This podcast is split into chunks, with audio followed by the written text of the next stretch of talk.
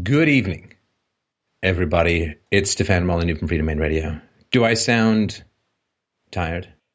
Do I sound drained? Well, I can tell you this. Never before in the history of Freedomain Radio have I felt more like having a cigarette after a presentation than I have after three hours of Ayn Rand. And um, I also wanted to mention that uh, I have, in the course of my life, heard many women complain about childbirth. Ladies, I'm afraid I have you beat. 32 years in the making. It was, in fact, uh, 32 years ago that I first started reading The Rand Bot, and uh, I have finally managed to get uh, the truth about Ayn Rand out. And uh, the first is out. The second one is going to be, I would say, produced, but basically it's released into the wild, leaving a bloody trail of rational integrity in its wake. And so you squatting and shitting the sideways watermelon known as the truth about Ayn Rand has been quite exciting for me. It really is my white whale. I've really tried to do our smoky Russian vixen justice, and um, I'm glad that we're both atheists. Otherwise, I'm fairly sure she would come back from the dead and breathe smoke into my gaping eyeballs. So, um, please go to um, youtube.com slash freedomain radio to uh, check them out. You can, of course, just listen to them on uh, MP3, uh, missing all of the facial 60 frames a second smooth facial. Um, it's just wonderful. You know, the more you up resolution on YouTube, the older you get. Thought you didn't have spots? Try 1080p. you want to look like Lance Henriksen's entire visage of human mortality? Oh, yeah. Crank it up to HD, baby, and add 10 years to your shrunken Crypt Keeper visage. So, um, yeah, I hope you'll check it out. We've got part three coming out soon.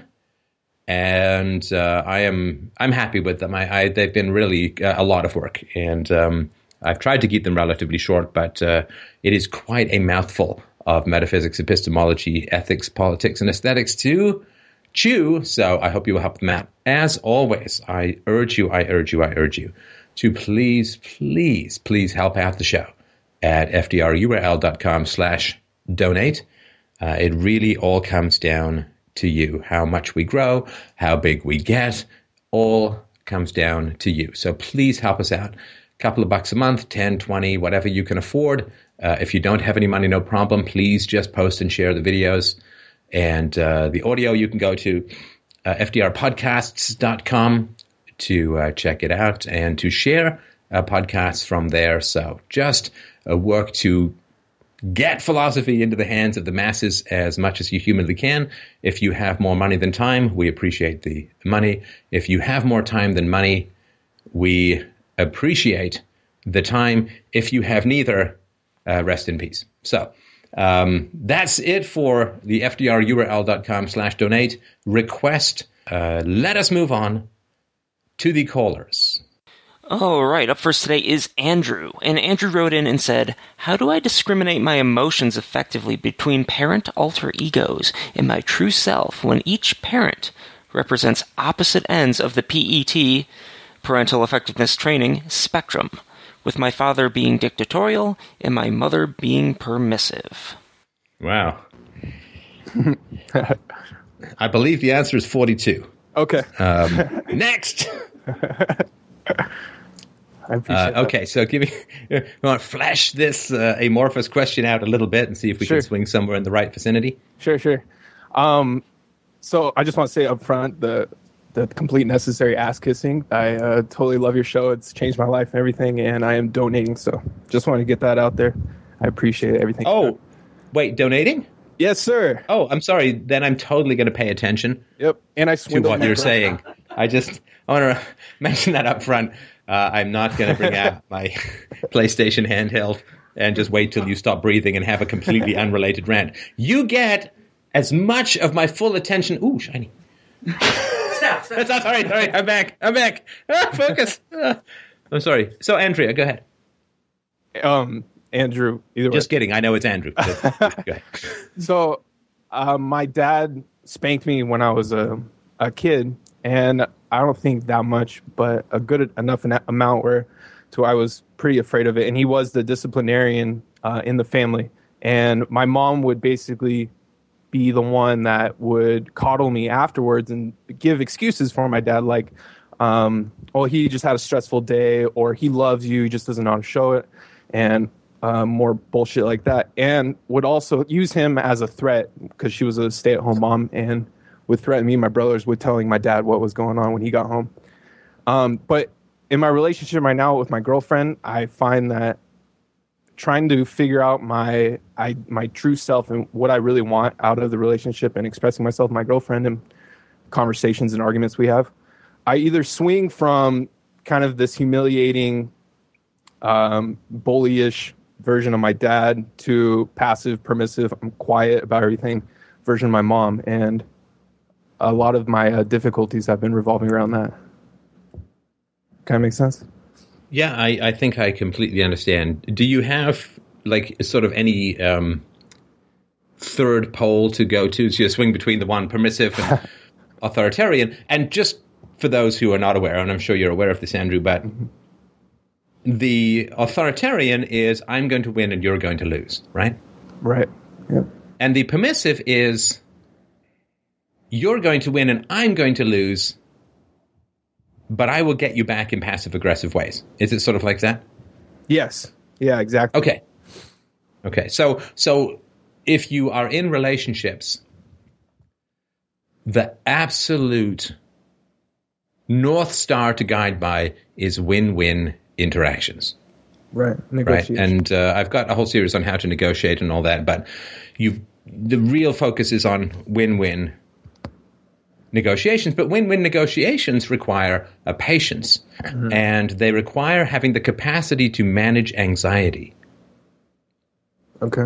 And the managing of anxiety is if if you're used to win-lose negotiations and you try to appo- approach them win-win, there's an anxiety which is, well, I'm now going to lose because I'm being quote more reasonable, and the other person's going to see that as a sign of weakness and dominate me and win and and and all that. So there is, and of course, when you go for win-win negotiations, if you achieve them, there's significant heartbreak involved if you grow up like most of us did with win-lose negotiations, and the heartbreak is what? What do you think it is? That you assume the other person lost somehow, or I'm not sure. Well, I think that the heartbreak is about history. Oh, I, yeah, right. So we didn't get the significant win-win negotiation style parenting when we were growing up, and that makes us focus on that more. Yeah, it's it's very painful if you achieve win-win negotiations. It helps you to understand just how unnecessary all the win-lose stuff was when you were growing up. How how how much or how many opportunities were lost for genuine love and affection and bonding and all that kind of good stuff that can happen with win-win. Win, to me, relationships are win-win. If it's not win-win, it's exploitation, and that to me is not a relationship. Um, if you know, if a brain parasite can do it, it's not love. And so the, the only way to get win-win uh, really with human beings at any conceptual level, is uh, through through negotiation and through the absolute refusal to dominate the other person. The absolute steadfast grit your teeth, cross your legs, stuff your balls half, halfway up your ass crack and bounce up and down like a trampoline if you need to. The absolute refusal to dominate the other person. I see. Or, and of course, because you love them, the refusal to let them dominate you as well, right? Right. Okay, so give me a conflict where this this kind of comes up. Um, I'd say, well, uh, a personal conflict that's kind of been going on in the past. I, I read, I don't know if you heard the Sex at Dawn book, uh, but it was before I got into your show, and I had basically persuaded my girlfriend at the time, which is the same girlfriend I have now, to go into an open relationship, and a lot of distrust and self sabotage and ruining of the relationship happened because of of that. And Okay, okay, hang on. Sorry. I'm sorry. It's like, I, I feel with just you and I are walking along, and one of us fell down a manhole, and we're just continuing to chat as if we're both still walking next to each other. Okay. and you know inserting long tubular object like person into hole in sidewalk is probably the most obvious metaphor for this part of the conversation okay so you read sex at dawn Oh yeah.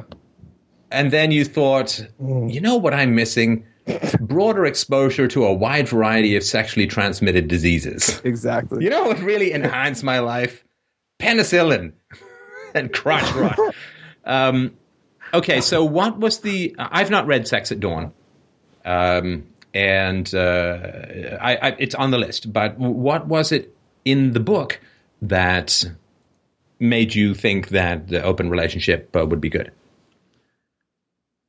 Yes. Yeah, I was um, convinced, but uh, at that time in my life, I was, you know, just uh, not in a good place uh, mentally. I was, I pretty much diagnosed myself as crazy, in a technical term. So, are you telling me that you don't want to answer my question? I'm sorry. Well, the question was, yeah, it made me want to be in an um, open relationship. Yeah, I got that. What was it Okay. in the book that made you think that sex at dawn was the um, what arguments did the book give you for an open relationship? that throughout human uh, history, tribes, the best way to connect to other tribes and provide stability was to have promiscuity among the tribe members. That was basically the main argument. So um, you'd meet a tribe, I don't know, across the jungle, and you would have sex with them, and it would build communication and your connection with them, keeping you safe. So the idea being that if you're if nobody knows which kid is part of which tribe, they're basically going to kind of get along with each other. Exactly. Yeah. So all the kids are raised by all the parents, and yeah. Okay. okay, let's just say that's true. Okay, let's just say that's completely true. Andrew, do you mind answering me a question? Yeah. Yeah. I don't mind. Were you having any kids? No. Isn't that kind of the point? Yeah, you're right. I mean, yes, I'm sure if we could get some Middle Eastern gangbang with all the Jews and Palestinians and everyone all mixed up in one primordial baby oil bathed soup of massive rampant sex, they'd be like, I don't know whose kid is who. Kumbaya, my lord. yeah, I don't know. But that's not going to happen, right? Because tribes are usually pretty fierce about keeping the, uh, the um, tsunami of sperm tightly contained within the tribal structure, right? Right. Right. Okay, so basically, you wanted oh, you wanted sex with other people, and you wanted to have a girlfriend too, right? Right. Because the whole idea of you know, if you have kids with other tribes, that brings people together. Well, you weren't having kids, so the whole argument falls apart, right? Yeah. Absolutely. Okay, all right. So why do you think you wanted um, sex with uh, other people in your relationship? Um. I mean, there's obvious, you know, variety and bloody bloody blah blah. But Right. um, what what why other, why else do you think there was that impulse? I think I had a problem controlling my own sexual impulses, and I wasn't happy in the relationship at that time. I don't really feel like our relationship was based on anything um, real. Like, like I remember hearing you say in a, a previous podcast a long ti- time ago that it was kind of a fusion of clouds that happened. Uh, we met each other and just kind of fell in love, and it was lustful. Ah, sorry, sorry, ah. not love You did what now? fell uh, for lust for each other and basically fused mind, body, and soul.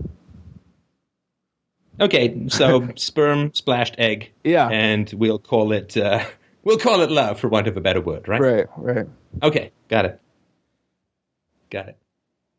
They're the kind of love that you have to argue who sleeps in the wet spot. got it. Okay, that's what I call love. Laundry. All right. Um, and what about your girlfriend do you have affection for, or why do you think you're in the relationship?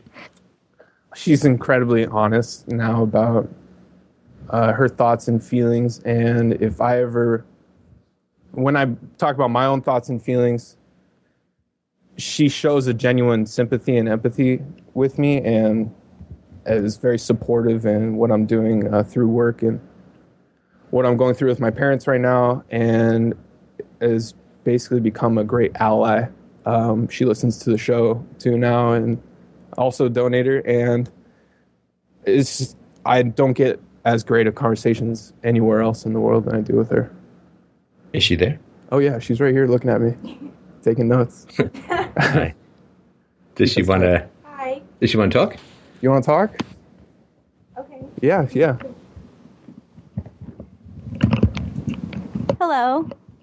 Hi, how you doing? I'm sorry to drag you in, but yeah, know, That's I'm okay. kind of curious. I just got really nervous. questions, If you don't. All right. Um. So Yes. Andrew says, if I understand this correctly, honey, read this book. Yes. Let's sleep around. yeah. Um. Okay, help me. You know, help me fathom why you didn't, you know, say punch him in the penis for that. Um. I think. Good luck sleeping around with a corkscrew there, boyo. Um. I remember feeling uh, very alone at the time, and almost this attachment to him at the time, and I didn't feel like an individual. Um.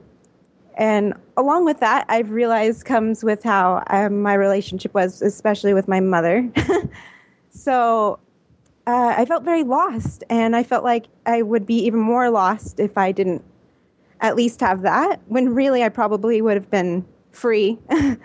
but uh, that's where I was that then, I believe.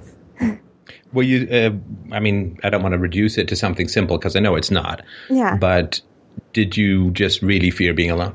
Yes, yes. And I had moved out away from my family uh, for school. Um, they live in Texas still, and I moved out to Cal- to California. So, um, I for some reason at that time I thought um, they were my connection, and then I was lost from them. It was very confusing. And what was your emotion? What did your heart say when Andrew suggested um, uh, sleeping around? I was very angry. I have my uh, journal. It was very intense and angry, but I uh, reserved that from him. I didn't show that because I was uh, timid. I felt timid. You felt scared? Yes. Okay. And how long ago was this? Um, about a year ago. Uh, And how long did the open relationship last? If it if if it's still going, obviously that would No. be a year. But yeah, no, it didn't really happen. Neither of us really. It didn't really expand. um, no, no takers. no takers. Oh, is that is that like did did you both go out and try and people were like not so much? I haven't read that book, so and Dawn is way too early to have sex, so no thanks, right? Um, I think he just he talked to a girl. He messaged on Facebook that he, you know, had told me about eventually, but you know, she didn't want to have anything to do with it, and I, I didn't, I didn't a- attempt, or I attempted, but didn't really want to. Like I had talked to a fellow, but nothing. It just nothing came of it. It was just texting, and I felt weird.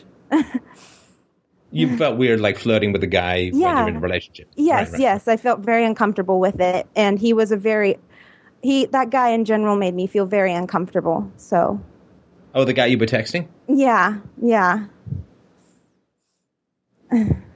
I'm curious why, but that's not particularly relevant to. So I, I think I'll I'll eat my own curiosity. Um, now, uh, uh, did you feel you felt? Uh, assuming again, you felt angry throughout the process of um, this supposed openness, or did Yes. it diminish? Or it, um, we eventually came back to talking about it, and um, it was actually um, after he started listening to your show, where he just kind of brought it all up to me and really was emotional about it, and that's where all what up to you?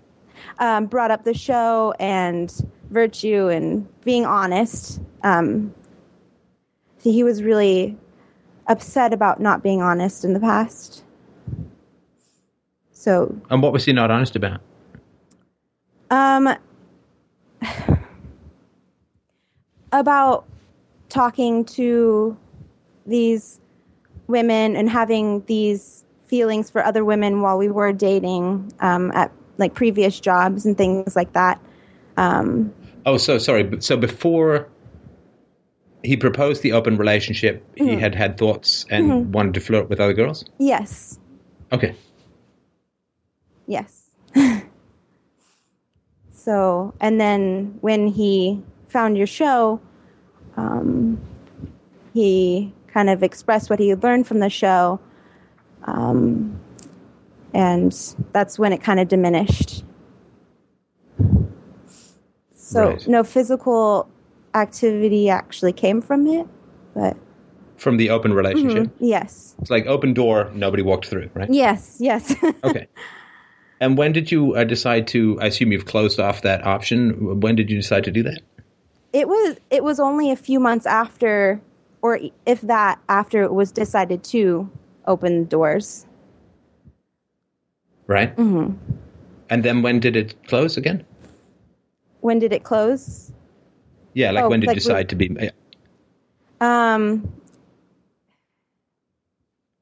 uh, only so when we closed the to being an open relationship, it was a few months after we had decided to do an open relationship, so it didn't really last. Okay, got it. Got it. Now, um, I'm going to assume, and obviously correct me if I'm wrong, but I'm going to assume that in your childhood, your op- if you had an opposition to what was going on, it was not exactly welcomed in your family. Is that fair to say?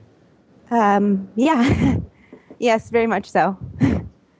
And how was that? What happened? Um, well, first I was um, very pushed as a child. I um, danced all my life and still dance. Um, and I was compared to other children a lot as from my mother, so I think that made me feel a little um, unimportant as a kid.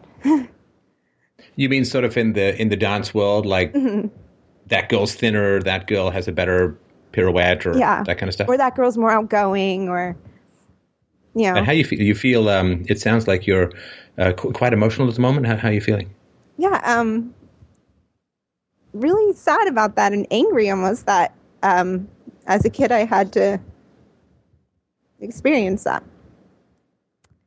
The the comparison with the other dancers and so on. Yes.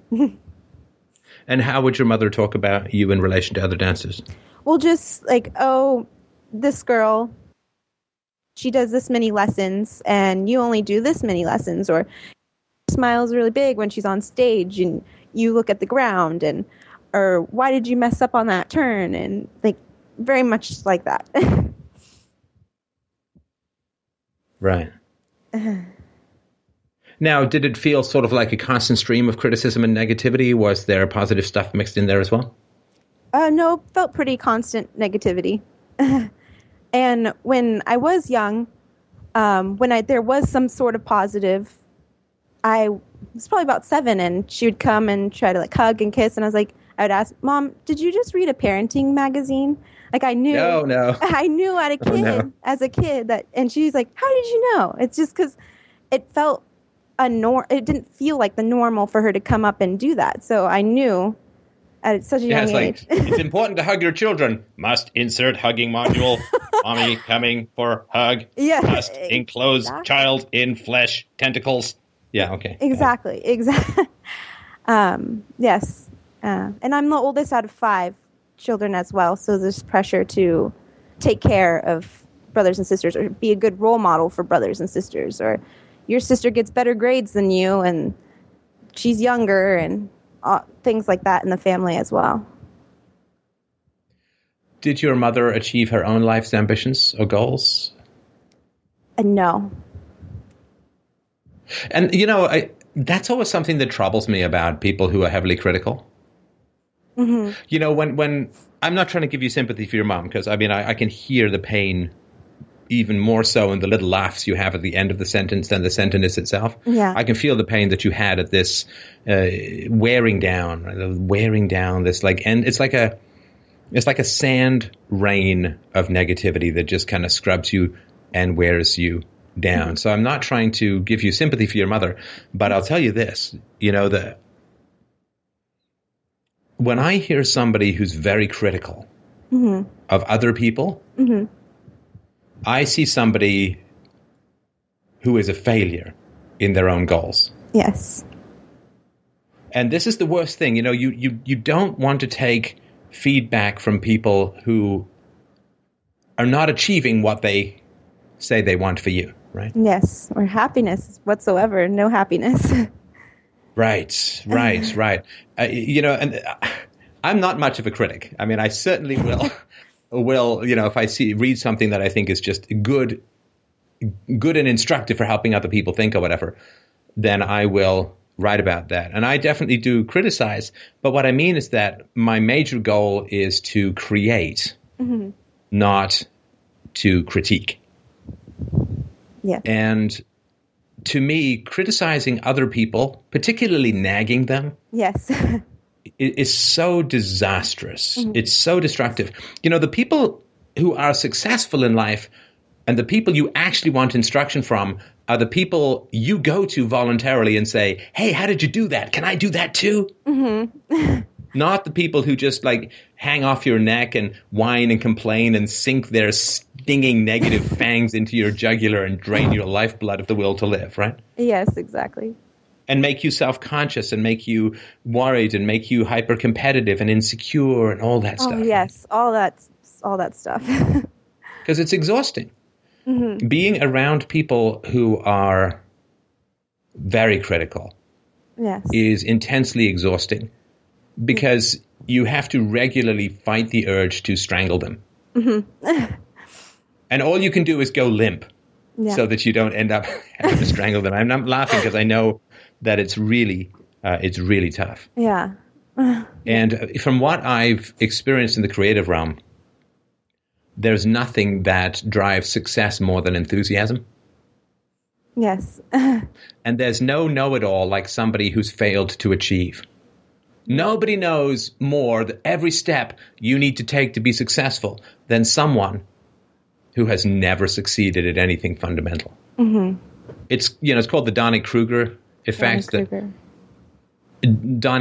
Kruger, I think it is. Oh, okay. And, and it's based upon research that has shown that the more dumb people are, the easier they think everything is. Yeah. Yes. And the less experience they have in something, the easier they think it is to do. it's going to be, yeah. Yeah, and um, and and nobody lectures you more than somebody who doesn't have a clue what they're doing or what you need to do. Yeah. Very much felt So- like a lecture most of childhood. And and not a motivating lecture, right? No, no, not at all. And But to kind of drag yourself around the stage and try and do something right rather than enjoy yourself and have fun, right? Mm-hmm. yes, and um, kind of uh, drove one of my siblings to. Um, she had an eating disorder as well. Um, and I believe a lot of that negativity, or all of it, had to do with that. Was she also in a heavy body image field? No, she wasn't. Um, she was actually the one who she did really well in school. She's very intelligent. Um, you know, she was the one that my mom would be like, "Look, you know, Amy gets these grades, Sarah. You don't get these grades. You know, Amy does this really well. Amy doesn't fight. Amy, you know, works with the brothers really well because I have two younger brothers, and um, so that was. Sorry, I lost track. Well, of course, you know, when, when parents compare one sibling to another, they're blaming the children, yeah. right? So if your mother says, well, your sister does all, this good stuff and you don't, what she's saying is, hey, look, I already, I created another kid who does all this wonderful stuff. How come you don't, right? Yeah. As if there's no difference in how you may have been treated. As if there's no difference in being further up or further down in the birth order. Yeah. And it is so uh, incredibly destructive to say to a sibling, well, why don't you do it like this other sibling Yeah. does it? Like, because I'm not that other sibling. Yes, and I, I, I think, and I can't speak for 100%, but I think that was destructive for her as well because she had this idea that she had to be perfect all the time. Like she couldn't, she felt like she couldn't make mistakes. Is what I she had to be the statue of perfection through which your mother could compare all the other siblings to and found wanting. So she's got to be the statue of angelic perfection so that your sister can use her to club. Sorry, your mother can use her to club the other kids, right? yes. Right. I'm sorry. I feel I'm bad. I very sorry. feel like I'm. Uh, no, I'm. No, no, no. You're not taking up because because the question is right. I mean, the reason I asked you, well, you know why I asked you why it's tough for you to say no, right? Because you didn't want an open relationship, right? No. And why not? Um. It didn't. I. I don't. I have a hard time explaining the exact reasons, but it didn't feel right. There's this like gut, like this feels weird. Um, and but at the same time, I was like, well, I don't really know how relationships are supposed to work, so maybe I, I was very confused. I felt like I, um, yeah, Right. Do you mind if I give you a few ideas as to why you had the feelings you had? of course, I would love that. Okay. It's humiliating, yeah, right? Mm-hmm. It's humiliating. It's humiliating because no matter what anthropological bullshit gets piled on top of it, your boyfriend is saying, You are not sexually or romantic enough for me. I need other people. Right? yes, Which is humiliating. yeah, you know, if, if you and I are talking at a party and I say to you, you're boring, I'm going to go talk to someone else, yeah. you wouldn't ex- experience that as a big compliment from me, right? No, Because I'm saying, look, you, your conversation's just not satisfying to me. Hmm. Now, I get that the polyamorous people or the open relationship people say, well, yeah, but you don't go to a party and just talk to one person the whole night, right? yes, But sex is not that. no, human beings, at least in the modern world, and not just in the modern world, are pair bonded. Mm-hmm. And the reason we're pair bonded is our children require such a ridiculous and outlandish amount of resources mm-hmm. to get to adulthood. Mm-hmm. Like it's it's it's completely insane. There's no other species, to my knowledge, that has this delayed a ratio. Maybe elephants, but you need like staggering amounts of resources to raise even one child, let alone two or three, right? Mm-hmm. And so it doesn't work when you mingle. When people kind of rotate in and rotate out, like it just doesn't work. Mm-hmm. That makes Kids thrive with constant relationships. Kids thrive with pair bonded parents. Uh, kids thrive with predictability and trust in relationships, not with people cycling in and out. That they they keep having to adjust to new people and figure out how it, they need that predictability and that trust, right? yes, And so, from a sexual standpoint,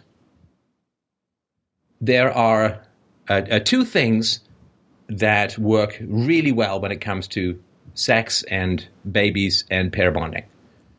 Uh, number one, female chastity works really well.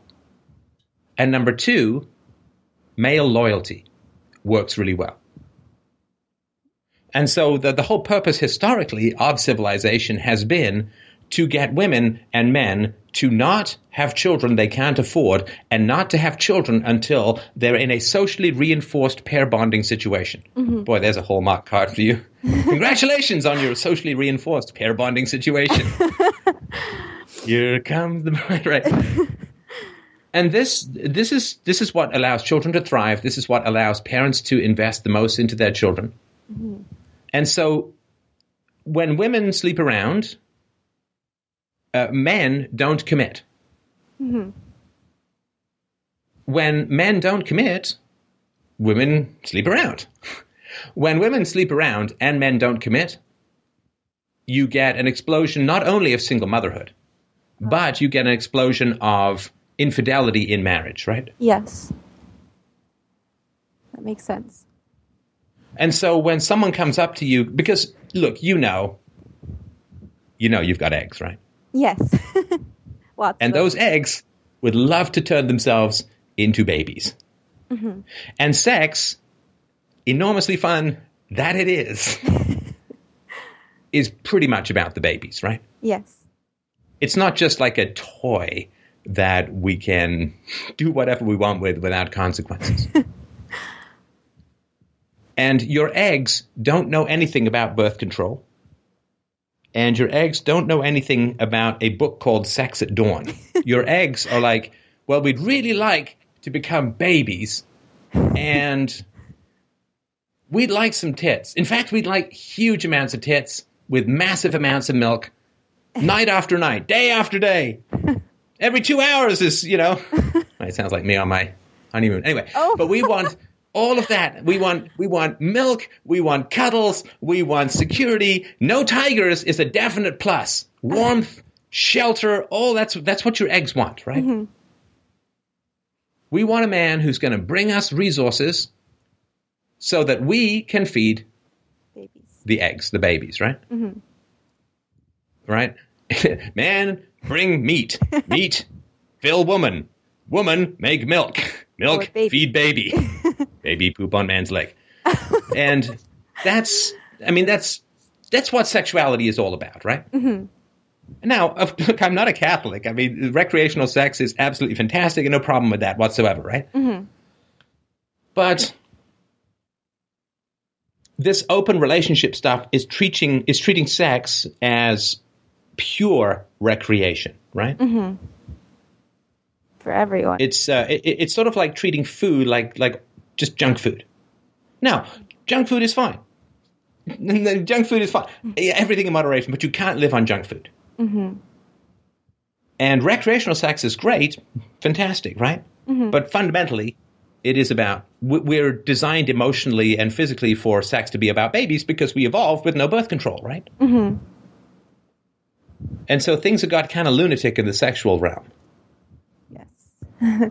And when you say to your man, you can go ahead and sleep around, mm-hmm. there's only two possibilities.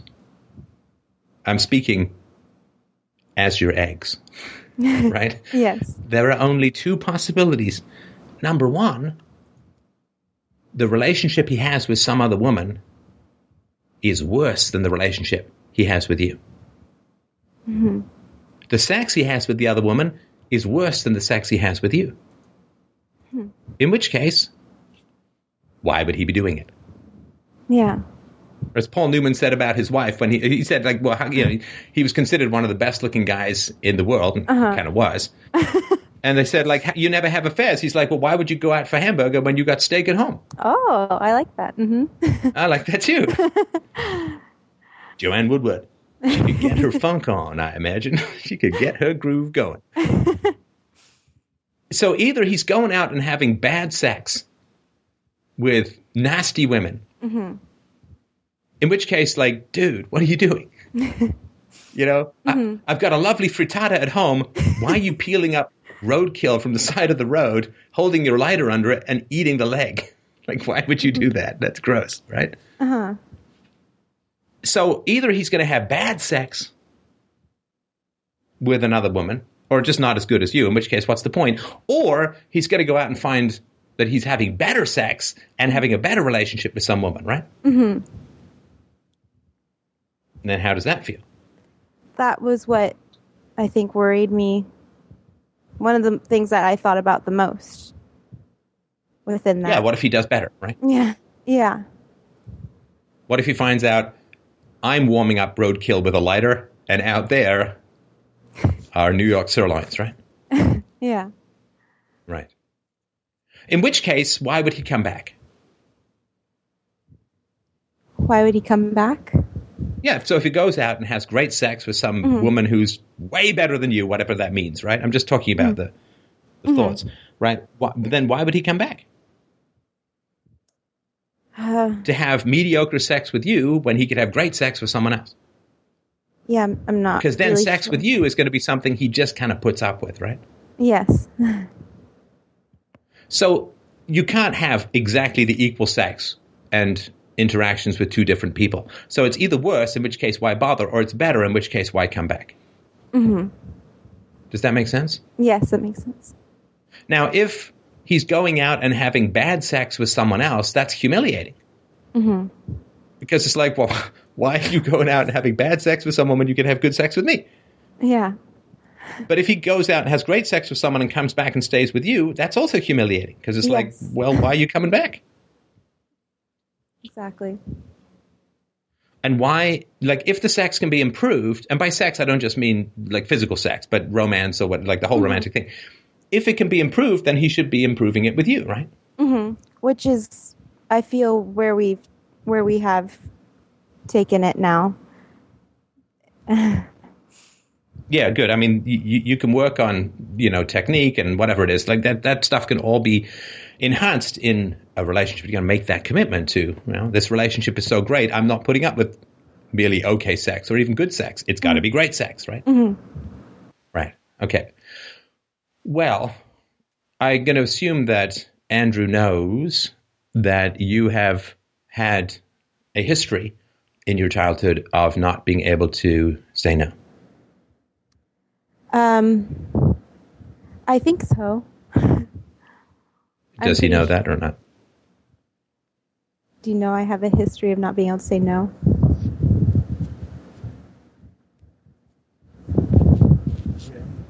Y- yes. Okay. Does he know that you were negatively compared to other women Yes. or other girls when you were growing up? Yes, he knows that. Okay. Does he know that asking for an open relationship is bringing back all this comparing to other girls when you hmm. were a child, which is why I was talking about better and worse. You're basically being mm-hmm. compared to others in an open relationship, right? Mm-hmm. Yes. He knows that? You can put him back on if you want. Okay. Hold on. one second. Hello. Yo. Sorry about that uh, detour. I just wanted to sort of get the view from No, that no, side. problem. no problem. Okay, so I mean, so you know that your girlfriend uh, has a history of not being able to say no and of being compared to other people, right? Right. And so when you went into an open relationship or you suggested that, deep down, I'm sure that she was going to feel compared to other women, right? Yeah. Yeah. It sounds like you've gone limp conversationally. Are you Uh-huh. still there? Yeah. Yeah. I'm still here. I just. What are you thinking? I feel really shitty. Go on. Um, it was just this feeling of putting, uh, using, using her in the relationship, using her to both have a girlfriend and have sex with random people and totally annihilating her uh, wants and needs in the relationship. And And you knew uh, you knew to some degree about her childhood before that, right? Yeah, yeah, I did. No, I, yeah, I knew a lot uh, about her childhood. Uh, all of our first relation, our conversations were about growing up. Right. So, you know, when you listen to someone about their childhood, about her childhood, that's very privileged information, right? Yeah, yeah, And when you know something, this is why I say to people, talk to each other about your childhoods, or why I suggest, I mean, like I can tell anyone to do anything, but it's because when you know something about someone else's childhood, it gives you the responsibility of that knowledge, right? right. Yeah, Right. So if you're suggesting something that might be negative for her and you know that she had no real capacity or ability to say no as a child, you have to be incredibly gentle and tender in how you bring things up that she might want to say no to, right? right. And of course, you know, we were talking about win win relationships. This was win lose, right? You got what you wanted, which was the opportunity for sex with other people, and she did not get you were pursuing a positive, she was avoiding a negative, which is win lose, right? Yes. Yeah, I understand that now. Okay, so how how do you think you could have reapproached this if you had a time machine so that it could be win win? Oh, I could have uh, told her how I was feeling. Um, I, I guess disconnected and not happy, and tried to figure out what was wrong with her by talking to her, letting her know how I felt before uh, trying to come up with a solution myself. Was there something missing in the sexual relationship that you thought you could replace with something else, someone else? No, no. I, I just, I think it was a, I don't know. I don't think there was anything missing sexually. I mean, we had, yeah, Well, if you wanted sex with other people, there must have been something missing sexually, right? right. Yeah, uh, Right. If I want to eat Indian and I don't have Indian at home, then I go out for Indian, right? right. What's missing? Indian.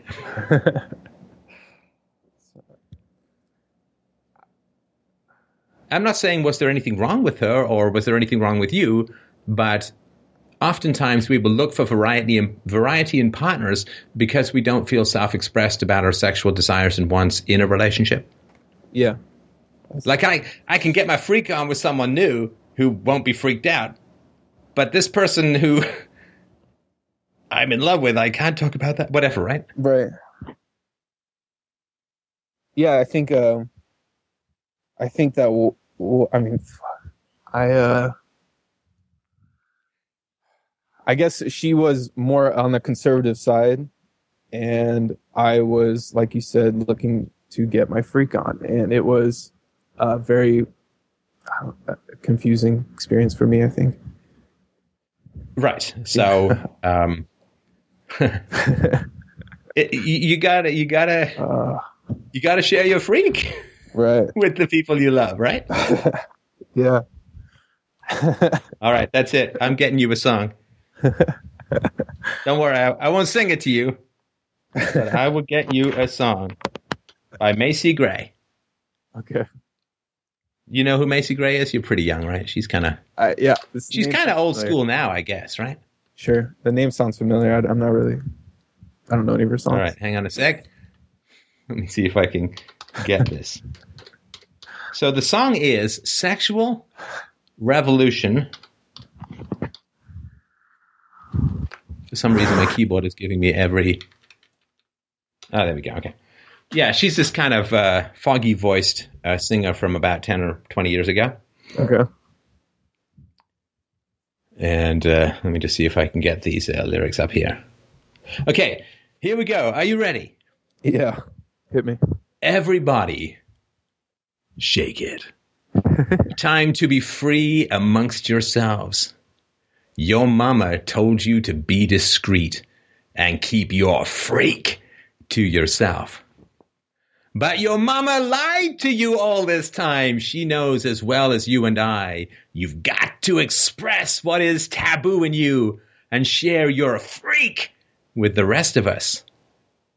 Cause it's a beautiful thing. And I think that's uh I think that's pretty important. Yeah, I agree. Everybody break it, every rule, every constriction. My, my, my papa told me to be home by now, but my party has just begun.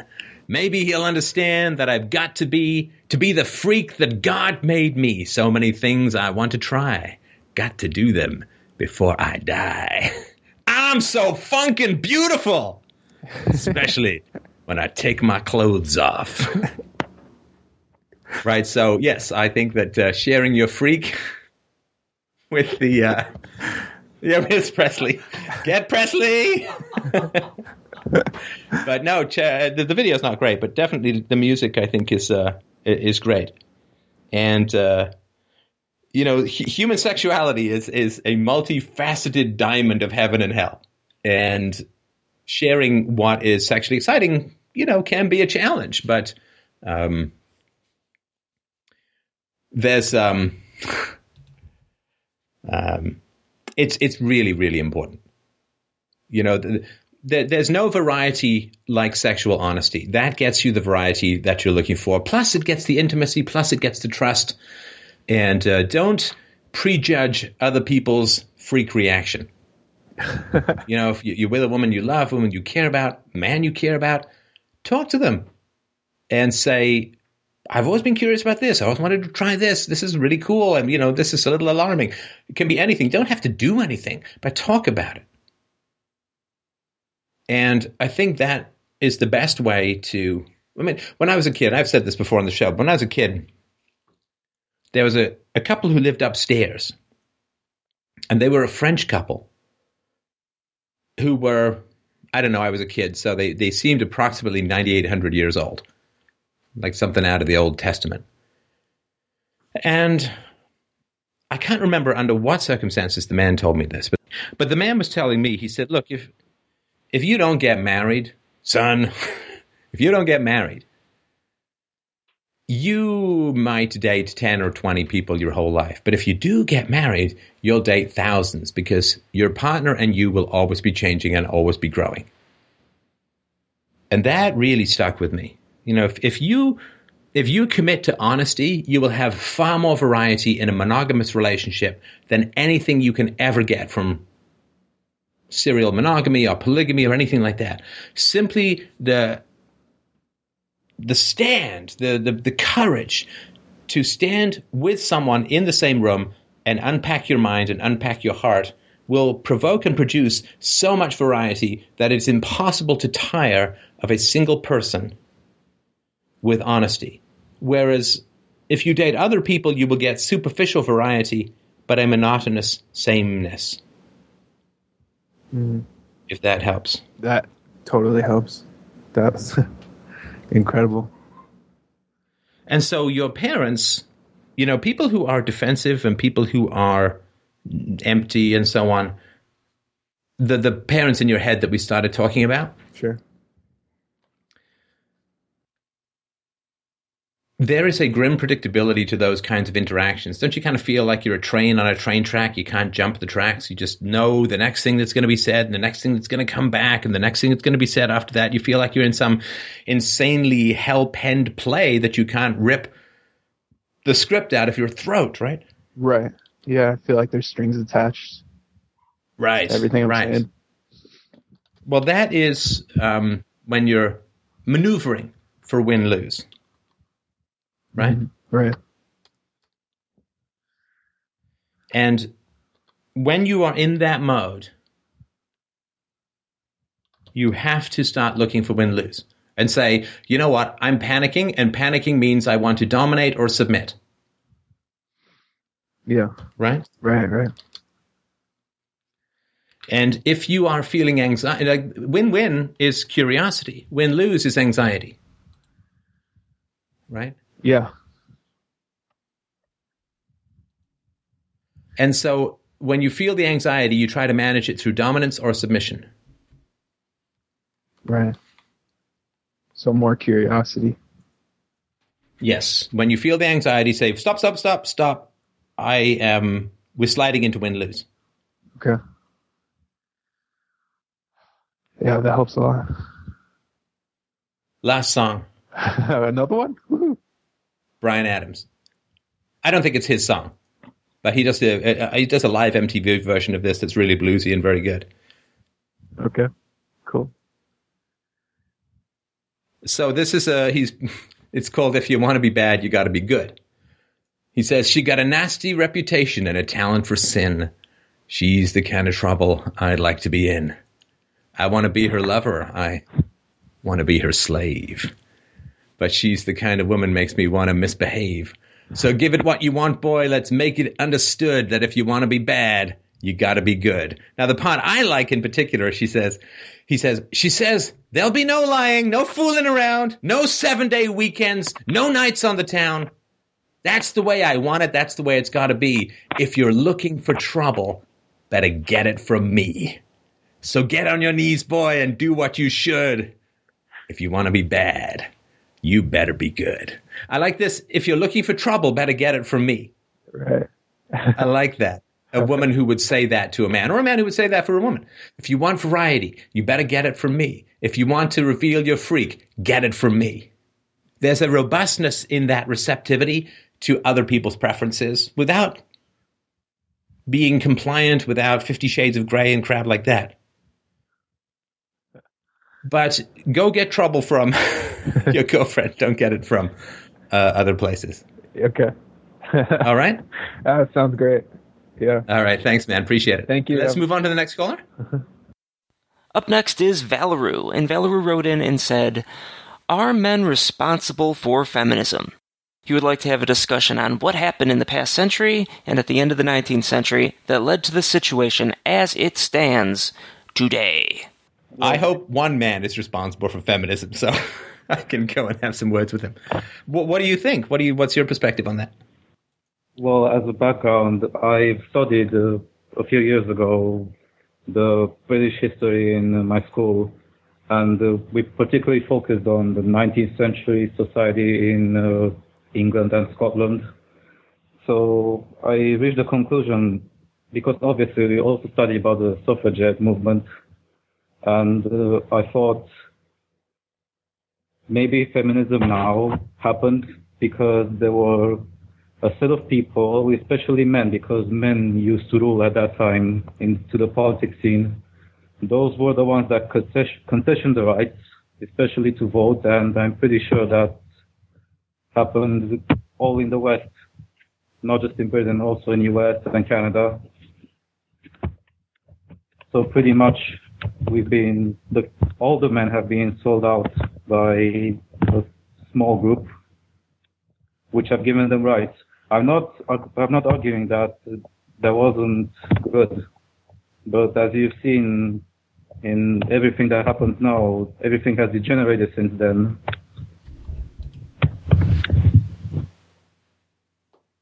Right.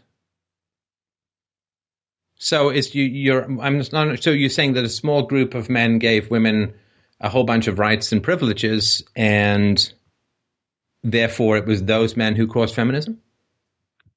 Well, pretty much they they caused it uh, because they first gave the voting rights. And you feel that voting rights generated feminism? Well, not exactly, but they pretty much uh, set the tune for what was going to happen after that. Um, okay, well, what, what is it that you would call feminism? Because that's obviously a challenging definition.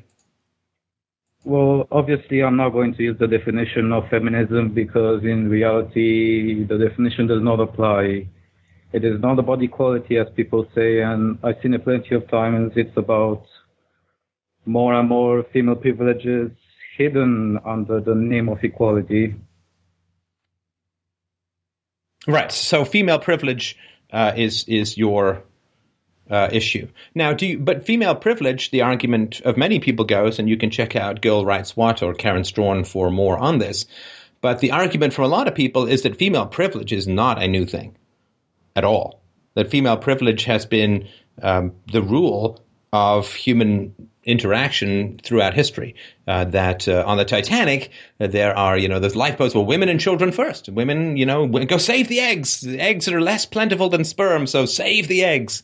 And women had to didn't have to go to war. And when you'd go conquer another tribe, you'd kill the men, but you would kidnap the women and keep them alive. And so the uh, argument, I think, is not that female privilege is some new thing, but because of the biological imbalance that simply to have new people, you need like one guy, um, and you can have like 20 uh, or 30 women. Uh, and so men are more disposable. You can, right? But if you get rid of too many women, or if too many women die in the tribe or get kidnapped, the tribe can't replicate. But a whole bunch of men can be disposed of or, or sent out to find fight wild boars or or sent out to chuck spears through other guys' heads. And as long as you've got a guy still around, then you can repopulate the tribe. And so there is this imbalance in the scarcity of eggs and the prevalence of sperm, and the fact that the woman is disabled for arguably 18 to 24 months when she gets uh, has a baby whereas a man is disabled for, if memory serves me, as a teenager, approximately two and a half minutes after orgasm, that women are in a privileged position in terms of sexual or reproductive value, and men are pretty much infinitely disposable. So I, the argument seems to be, and I, I think it's a reasonable argument, that women have always occupied a privileged position vis-a-vis men in society. Well, I agree that they did occupy a privileged position, but uh, I believe that after they were given their voting right, that those privileges started being uh, more and more prevalent in society. But that wasn't. But fundamentally, that wasn't feminism. That was Marxism. Right? Mar- Marxism has. so Marxism wants to screw up capitalism, but capitalism doesn't screw up itself. Right? So you know, if, if somebody's a faster bicyclist than you, they're going to win the race unless you take a giant stick and put it in their whizzing spokes, in which case they'll crash, right? So the Marxists, the, the goal of the Marxists originally from the 19th century was, well, you know, we got to go through feudalism to capitalism, then we get socialism. Because capitalism will turn out to be so bad and the, the workers will end up so poor and the, the, the division of wealth will be so huge that there'll be a revolution, right? That was the theory behind scientific Marxism, which turned out to be completely and totally false. Completely and totally false. Uh, the, the, workers under capitalism started doing better and better uh, back in the early days of the free market, not now. Back in the early free market, well, what happened with people? The wealth narrowed, the wealth gaps narrowed. I mean, the wealth gap between the aristocrat and the serf was pretty big relative to later on. And so capitalism wasn't working. And also, the, the whole idea behind the Marxists was well, the, the, the workers which is so insulting, by the way. I hate it. You got the capitalists and the workers. Oh, yeah, because people who start businesses, they don't lift a fucking finger, do they? They don't do a goddamn thing. They just sit around because it's so easy. I don't know why all the workers don't become capitalists. It's so easy. You just sit around and workers come and dump money on your lap, and then you go and have sex with uh, airline stewardesses in Fiji.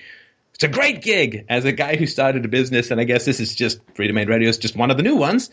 It's a huge amount of work. I could have done that a lot longer, but out of deference to the sanity of the listeners. So the Marxists were hoping that the workers were going to get so pissed off that they were going to be part of a revolution. And then the Marxists would start sniffing around the workers saying, You're being exploited, man. You know, the capitalist is getting rich off your labor, man. And they're like, Fuck off. you know, try going down to some construction site and converting those hard hats to um, communism. You're likely to get richly deserved beatings from their hammer like fists. And so capitalism was not destroying itself.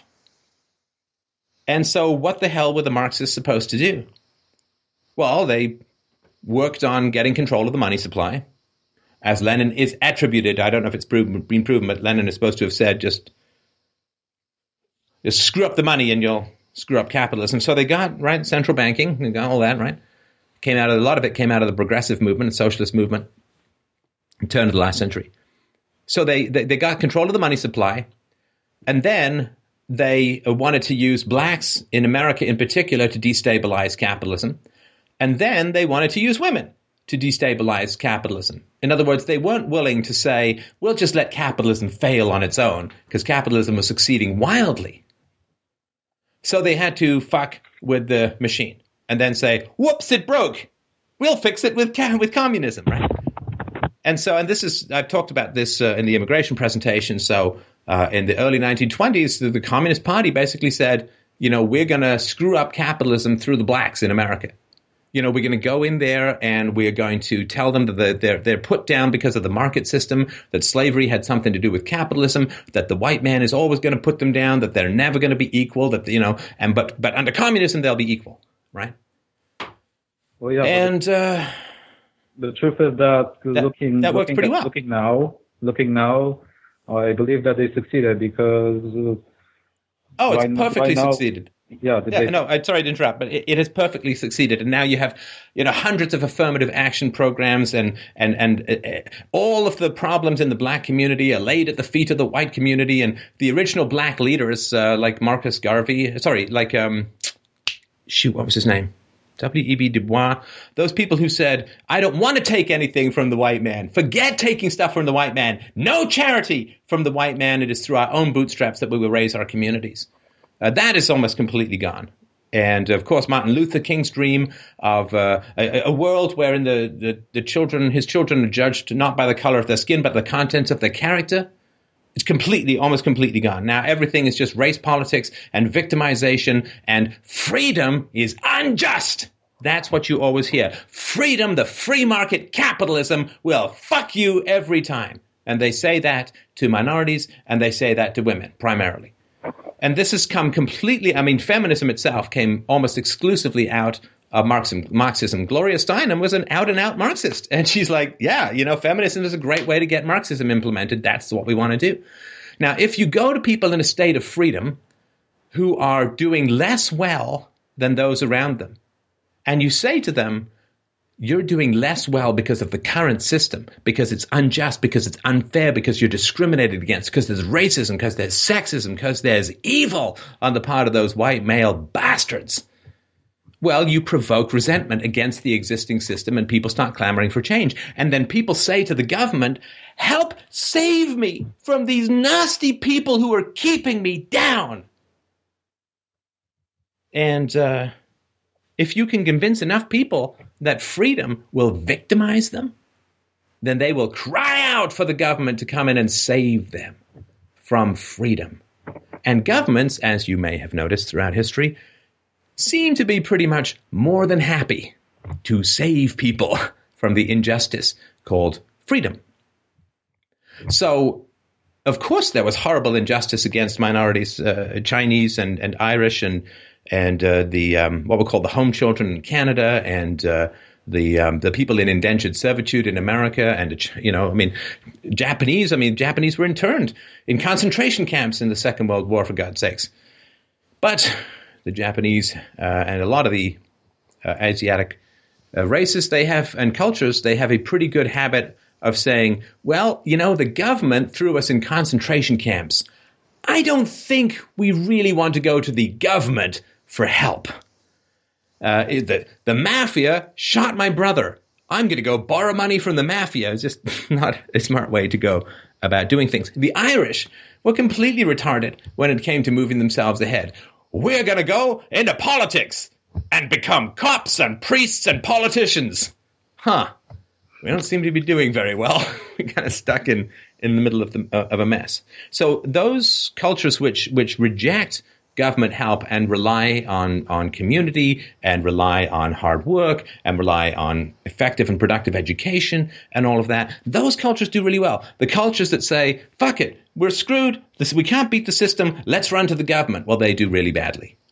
And this is one reason why women are so incredibly unhappy these days. This is one of the reasons why the black community seems to be getting worse and worse in many ways. Uh, and this is one reason why the communities that have avoided getting the help of the government seem to be doing very well, like the Japanese communities. The, the, the blacks from um, from West Africa, who are physically indistinguishable from American blacks, have a higher per capita income than whites. Uh, Asians have a higher per capita income than whites. Our Chinese overlords are going to rule our kidneys, but um, so if you can convince people that they're being victimized, they will run to the government, and the government can then enact socialist programs to redress the injustice of the free market. And uh, then what happens is uh, the government power grows, the free market gets even more screwed up, and then people become suspicious, right? So I've talked about this before, but uh, blacks uh, who go through affirmative action programs, you know, where their scores get lowered, uh, or, or lower scores will get them into schools and then they get pushed along beyond their ability, not the ability of blacks as a whole, but those particular blacks, if you let people in who don't do as well as the whites or the Asians or whoever, then they graduate and then they go out into the workforce holding these degrees and the employers hire them and then the employers say, well, you're not actually very good, right?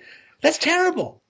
Because then the employers look at all blacks who graduate from these schools and don't know who the hell is there because of affirmative action and who the hell is there because they're just really smart, good people at doing what they do. And so they're, oh, I don't know, I can't tell, I, I ugh, right? And if I hire someone, it can be a huge mess, right? especially if I fire them and they cry, cry racism or whatever. So then people, and I don't, mm, I'm just saying, I'm guessing, people avoid and the, the, the blacks who've got these degrees, and then the value of getting an education goes down for all blacks because nobody can tell who's there from affirmative action and who's there out of the merits of their own brains and skill. And so then the, the, the way out of poverty it gets partly closed off to uh, to blacks uh, and other you know other minorities. And so for women, the free market is portrayed as wildly, horrendously, brutally unfair. Why? Well, it seems to have great difficulty paying women to breastfeed. That's not an economic value. Having babies and breastfeeding and being a parent consumes resources. Now it produces people who themselves produce resources, so it's important in the larger picture of bloody blind intergenerational, blah, blah, blah, right? But when I, when my wife and I decided to have a baby, we weren't like, yay, score, we're gonna be rich, right? I mean, it was nonsense. And so women seem to be, and not all, but a lot of women seem to be deeply shocked that they make less money than men because they get pregnant, have babies, and breastfeed, which takes them out of the workforce for, if you're a decent mother, 24 months. You know, two years, you're out of the workforce, or a year and a half at least. You have the baby and you got to breastfeed. Then you're probably going to want another baby. And there's another two years. Maybe you have three babies. There's six years. And then after that, guess what? You have a responsibility to your children. You know, when I worked uh, as a manager, the women who had kids, 458, 459, poof, and they're gone. Gone, baby, gone. And great, I'm good. Go take care of your children. The young single men and women would stay late if they had to. We'd go out for drinks. Uh, we would get together on weekends sometimes, and uh, if we needed to go on business travel, I could just, hey, you know, let's let's go to California. We got to do a conference. You know, for the women with kids, it was like, oh, well, I don't know if I can get, especially if they didn't have husbands around. Oh, I got to get sitters and uh, young guys or young women, like, yeah, let's go. I'm in. That sounds fantastic. No problems, right? And so the women seem to be, I don't know, like they seem to believe somehow that having children, being pregnant, having children, breastfeeding, and needing to take care of your children, and thus being less available for overtime at work, should have zero negative impact on their wages. Which is completely mental. Go to a woman and say, Well, I'd really love to marry you, but I'm only going to be able to spend about half the time with you that any other husband would. You know, half every every second week, I'm just going to go travel the world. And she'd be like, well, you know, if we're going to be apart half the time, I think I'll wait for someone I get rid of, right? And it's just, so if but if you can convince women that it's not because they want to have kids, it's not because they should breastfeed, it's not because to invest in a worker and then have that worker go off and have kids and maybe never return. 40% of the women who get MBAs are having children. What a huge goddamn waste that was. Let's take all this MBA education and set fire to it because no one's going to use it. Or they're going to try and go back to work after 10 or 15 years. Of course, you aren't going to do as well economically. There's nothing wrong with that. It's perfectly fine. It's perfectly natural. It's perfectly healthy. It's perfectly right. But what happens is if you can get enough people to convince women that you're just, it's just unfair, you only get paid 70% of what a man makes, well, then they're like, whoa, freedom is totally unjust. Freedom is horrible. Freedom is totally unjust. Save me from freedom, Mr. Government. Well, then you get all of this crap coming in all of these quotas, all of this affirmative action, all of this. If you want to do business with the federal government, you have to use a female headed supplier, a minority supplier, all this kind of crap. It's estimated that one out of 10 white males has been subject to discrimination as the result of affirmative action. That's higher than the proportion of blacks who experience possible racism at the hands of things like real estate agents or whatever, right?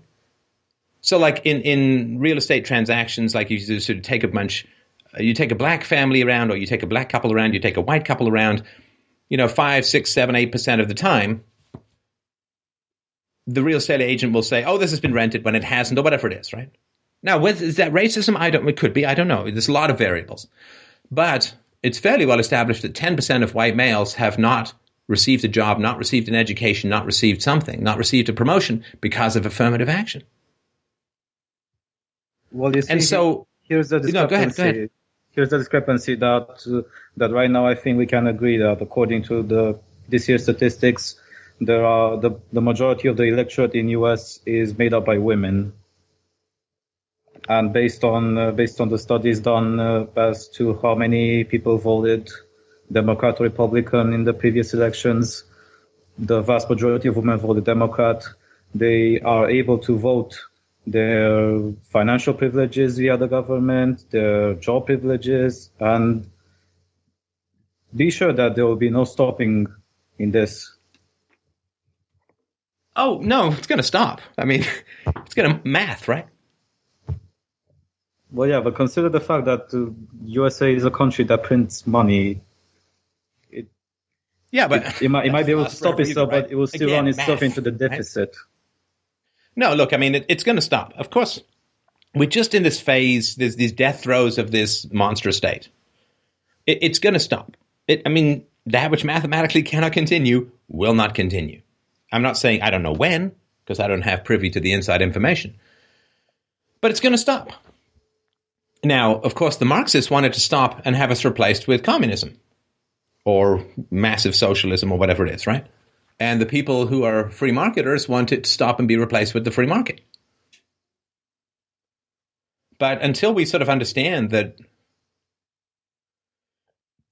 you know, one of the um, guys I had on the show, John Allison, I think his name is, uh, head of uh, bank, he said, look, the crash happened because, what?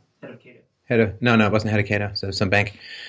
Um, he he said, look, the crash happened because we we we thought that we thought that assets which lose value gain value, right? So houses you build them and you know they get old, they need repairs, right? It's like a car. Yeah, But because we have so much money and so much crap, so many regulations, partly of which is to do is to try and get ha- home ownership increased in minorities neighborhoods. Um, treating that which costs money as if it makes money is fundamentally weird. And unfortunately, we have a system set up where people can make money from having children. Uh, women can make money from having children. It's the welfare state and various subsidies and programs and public schools and subsidized housing and all this kind of junk, right?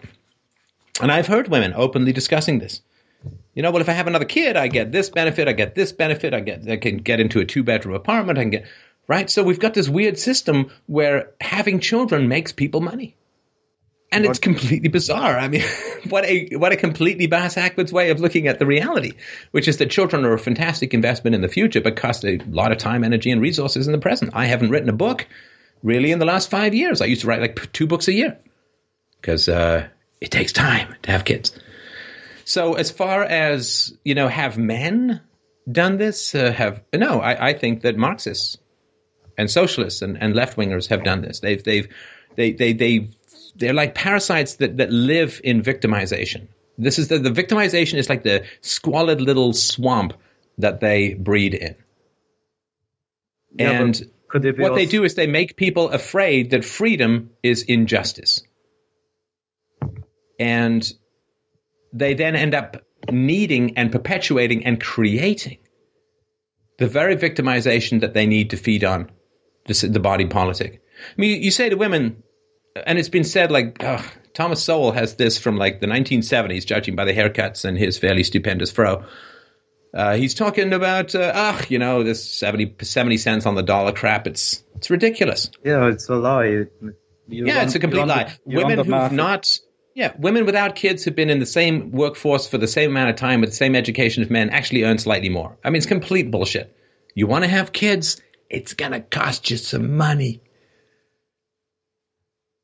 Anyway, so I don't think it's specific to it's specific to a particular ideology that was not content to have an even race with the free market and therefore had to whisper like Iago into Othello's ear all the evils that freedom was producing to to particular groups and and how they they get screwed by the free market and and they face such overwhelming oppression and and discrimination and blah blah blah right and uh, my god if you can convince people that freedom is injustice they will then believe that slavery is freedom they will clamor for the state to enslave them and make them free. They will clamor for guns to force everyone to make everyone else free. And once you can convince people that liberty is exploitation, they will surrender economic liberty in particular, which people don't view as a moral good or as a moral right. Right. So, and, and uh, I'm expand on that very briefly. Like, if you said to people, there are some people without kidneys, most of us have two, so the government needs to redistribute kidneys, they would freak out. If you said, well, you know, vaginas are unevenly distributed among the male population, so the government needs to assign sex partners to um, undersexed men or, or men who don't have enough access to sex, we would all freak out, right? Some people need eyeballs. We all have two. Come on, man. Give them up an eyeball. Government's going to take it out with a rusty spoon, Sheriff of Nottingham style. Well, this reminds me of a quote that in by Confucius: "In a country well governed, poverty is something to be ashamed of. In a country badly governed, wealth is something to be ashamed of." Right. So if we start talking about redistributing body parts, you know, vaginas, kidneys, eyeballs, whatever, people completely freak out. But when we start talking about redistributing money, income, wealth, uh, people don't freak out. They just don't get that it's really two sides of the same coin. I work to grow and feed my eyeballs and my penis and my kidney, uh, both of them, in fact, right? And I also work to create uh, wealth, value, money, and so on, right? There's no fundamental difference between my money and my kidney. They're both things that I have earned, and, and but we have this weird dichotomy where property, and of course the reason is that if somebody comes to take my kidney, there's blood. If somebody comes and takes my money, there's not, especially if it's deducted at source and all that. So the absence of blood for a lot of people is the absence of violence. The absence of a gun to a head is the absence of violence, and uh, taxation of money rather than taxation of body parts, redistribution of wealth rather than re- redistribution of organs is something that can be achieved without a shot being fired, and therefore people either aren't smart enough or are too corrupted by greed enough to recognize that the same violence is fundamentally uh, occurring. So no, I don't think it's uh, I don't think it's men. Uh, I think it's a specific group of ideologues, uh, Marxists and leftists who themselves have descended from the ancient parasitical priestly classes uh, who use guilt and victimization and moral intimidation and all the rules for radicals, ad hominems, attacks, calling people's names. You're a liar. You're a cheat. You hate the poor. You're you're uncaring. Whatever. Just throw enough shit at people until other people shy away from whatever it is that they're saying. So no, I, I would not generalize it to men. Uh, I would not generalize it to any particular class. It is just a very particular group of ideologues who seek to plant the imaginary seeds of injustice to reap the bitter fruit of tyranny. Well, I agree with that, but it's the thing that because of this, those people managed to seep in the politics so that they could get access to control the laws, to control the regulation, and slowly, slowly, pretty much eroding the system by adding adding the so-called privileges. I'm not saying welfare is a bad privilege. There are some people that need it. There are some people that abuse it but it's been more and more, and it's been gender biased. Yeah, I, I, think that I'm not sure I want you on the trench with that kind of approach. I can close that door. Let me tell you what I think the approach is that is needed. There are those of us who deeply, viscerally, intellectually, emotionally, soulfully understand the true value of human freedom, the true necessity of human freedom. And until we stop lecturing and start haranguing, we are not going to win. How have the bad guys won?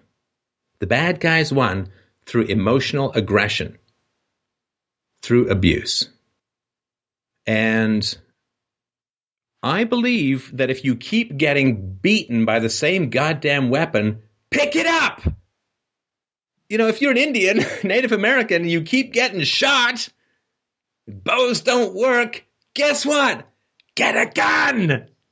Well, yeah, I think this is the problem with the men's rights movement. No offense to them, but uh, it seems that after so long, uh, their their logic approach does no longer function, and they have to go emotional about Yes, it. yes, Otherwise, no, and and and no, because we've we've sort of been trained that uh, uh, the only anger that is just is the anger of the unjust. That's what we've been trained. When people of justice and virtue uh, and and knowledge and wisdom, when they when we get angry, oh my God, he's yelling.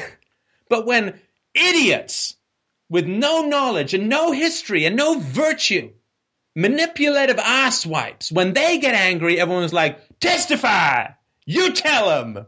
But when people of actual knowledge and refinement and distinction, when we get angry, we get angry. Well, it's just the worst thing in the whole world. How abusive could that person be? You know, there's this old thing that feminists say, and I think there's some truth in it. It's a good point that they make. So when a man man thumps the table, he's being assertive.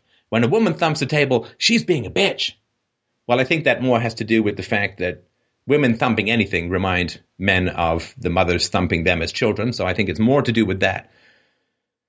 But my God, another goddamn blog post isn't going to do it, people. It's not going to do it. It's not going to do it. Attack! attack! Now, finding enemies worthy of attack is not the easiest thing in the world, but you've just got to let it rip. Most people have no idea what the truth is, but they sure as hell can measure passion with their heart's barometer. And they associate passion with truth. Right? If if some people are yelling, yell back. If some people are being douchebags, say you're being a douchebag. I mean, the fire is coming anyway. Might as well walk towards it. And so uh, it's not because they're remotely right. It's not because they are better. It's not because people are dumber. It's because the bad guys are more committed than we are. Commitment, you know, you know what commitment is? Commitment is one simple thing. Do it until it works and change it until it works. Right? If your dog is in a room and you smell smoke and you have, you know, one of those big ass superintendent rings of keys and you can't kick the door in, you need the key. What does commitment to your dog mean? It means you keep trying the keys until you get one that works. You don't just keep trying the same key over and over and over again while your doggy howls himself into hairy ash on the other side of the door. That key didn't work. Fuck, that key didn't work. Oh, that key didn't work. That key didn't work. That key didn't work. That key didn't work. You keep trying and changing shit until it works. I don't know exactly what that looks like. That's for every individual to pursue. But being sensitive to what works and what doesn't is really important. Why do people listen to this show? Partly for entertainment and so on, but I think people get that I really care about freedom. And I will do whatever it takes to communicate the necessary ideas of freedom. Doesn't mean we're going to win. But it does mean that if we lose, it shouldn't be because we kept anything in reserve. Fire all your balls. Fire all your passions. Unleash all the capacities of your eloquence in the service of virtue and truth and freedom and the future and peace. Peace on earth, which is what we're aiming for. So I've mutated myself six million different ways from Sunday since I first started involved in philosophy at 15 or 16 years old. And I have constantly sought to reinvent and to learn from the latest and greatest available evidence, facts, scientific theories, proven hypotheses. I started by writing a Novels. I started by writing manifesto, wrote a manifesto I've still got somewhere around. The Rationalist Manifesto. I was going to write books about the welfare state and submitted query letters to publishers on that. I was going to go into politics. I was going to make my speeches. I will do one of those. I had the whole thing sorted out about the national debt. Stop blaming the government, you greedy, greedy bastards. It's you who won something for nothing that is the cause of the national debt. You and you alone. I don't think I'm necessarily would have gotten very far, but boy, I would like to have given that speech once. And um, I tried to learn from the mistakes of the past, to try to learn from the classical liberals, tried to learn from the libertarians, tried to learn from the objectivists, what works and what doesn't, what works. Keep trying new keys, keep trying new keys, keep trying new keys. And then I found what is the greatest truth that I found so far, which is the state is an effect of the family, and the tyranny of an adulthood is an effect of the tyranny of childhood. That an adult speaks English because they learned it as a child, and an adult speaks subjugation because he learned it as a child. And so I really don't fundamentally care where people's passion for victimization came from. And I'll tell you this once you are convinced you are a victim, it is almost impossible to give that fantasy up. It is almost impossible to give up the fantasy of victimhood once it has taken root.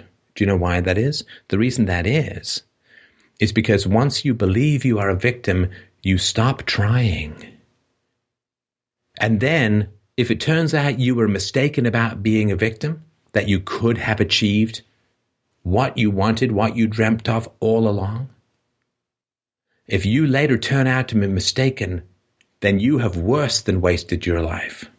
The one opportunity, YOLO, baby, the one chance you have to live, you pissed away in an orgy of self pity and injected victimhood from your future enslavers. And you end up justifying your own failures by a continual reinforcement of the false victimization that was fed to you so that you could be fed to the state. And victimhood is such a quicksand, is such a sticky trap that all who use it are genuine parasites on the vulnerability of people in need. Everybody who is a coward wishes to believe in their victimization. Everybody who is a failure wishes to believe in their victimization. Everybody who is an abuser is an abuser because they believed in their victimization. Abuse is simply the flip side of imaginary victimization. You kids never listen to me. Bam! I'm a victim of my kids not listening to me. Bam! Well, I want to take 10 years off from the workforce, but I don't want to lose any money. I'm a victim. Bam! We as a black community, we want to stay religious. We want to keep hitting our children. We want to attack, as happens in certain sections of the black, black community. We want to attack anyone who speaks correctly and educates themselves as acting white. Where's your solidarity with the losers? Everybody who fucks up wants to pretend it's not their fault. It's the system. What chance do I have? The system is so oppressive. Won't let me get ahead. And the more they fail, and the more failures like that you breed in any community, I don't care where it is, what gender it is, what race it is, what culture it is, the more failures you breed because you have infested them with the brain maggots of victimization, the more losers and failures you breed, the more those losers and failures are going to turn around to all the kids and say, You can't get ahead. I tried. You can't get ahead. System, the man, the whites, the patriarchy, they're going to get you down grind you down. You gonna got a chance. Kids like, oh man, well that sucks, man. I can't get ahead. There's apparently a man and a system and a patriarchy and white people. We can't get ahead. Oh, God. Well, if we can't get ahead, what the hell is the point of even trying? Why bother? I smoke some drugs, play some video games, mix up a little rap. Why? Why? Right? The ladder only starts 40 feet up. No rungs down here. Why would I learn how to climb? Can't win. Can't get ahead. No point trying. Oh, don't you just hate those self fulfilling prophecies? If you can convince people that they're victims and freedom is their enemy, then they lose all of the habits and dedication and integrity and hardworking capacities that actually would have changed their lives. The only system is the state and all of its nefarious effects. And when people believe that there's a system called freedom that oppresses them, ah, you know what happens? Oh, it's so brutal. What happens? When people believe that there is a system called freedom that oppresses them, they have a metaphysical worldview called injustice. In liberty, there is injustice. And then whoever makes it over that, whoever cracks and penetrates that vision, that fantasy of victimization becomes an apostate, becomes a heretic to the fantasy of victimization. And you have the great challenge of explaining to yourself and to others why, if there's this terrible system that keeps you all down, how that person and that person and that person and that person and that person and that person and that person made it out. They become your enemy. You must tear them down. Now the victimization is not top down, but bottom up. Bottom up. Instead of the fantasy that there's a group pushing another person down.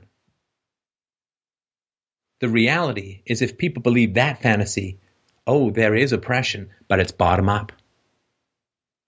It's bottom up. It's if you make it out, you are shattering the myth of victimization, so I better pull you back down. I better pull you back down. Now you have real oppression. A guy recently, black guy, wrote a book about basically stop helping us, liberals. Stop helping us. Stop helping us. Stop helping the black community. And his seven year old niece, I think his name's Jason, I can't remember, but his seven year old niece came up to him and said, okay, it was talking to, and said, talking to some other adult and said, why is Uncle Jason talking so smart and pretending to be so much better than us? Oh, that's not good. Why is Uncle Jason speaking well and learning things? Why is he being uppity? Which is a terrible thing to hear from a white person to a black person, but from a seven year old black girl, oh my God! Are you kidding me? Is this how you're going to break oppression? By pulling down whoever is trying to get out to maintain your own fantasy of impossibility. Do you know where I should be statistically?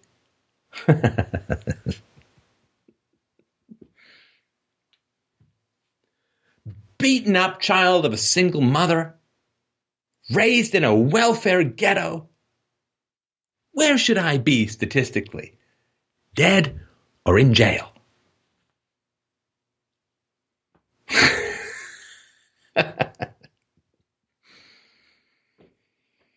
And I know some people who are from that neck of the woods from when I was a child.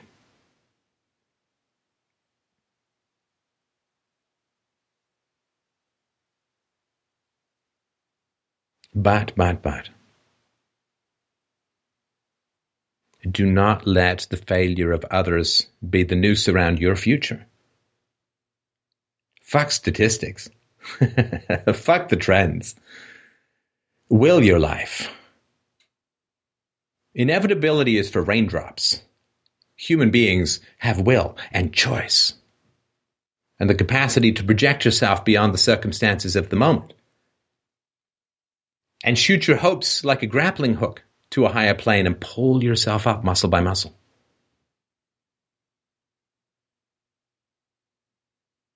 Other people will try to sell you on the inevitability of failure and the universality of injustice and the prevalence of the grinding down gears of the privileged and the powerful. Do not listen to them for a moment. They are viruses of failure. They are viruses attempting to justify their own pathetic non-entity non-existences by having you not succeed. They are vampires. They have no reflection. They live in the dark and they live in a coffin.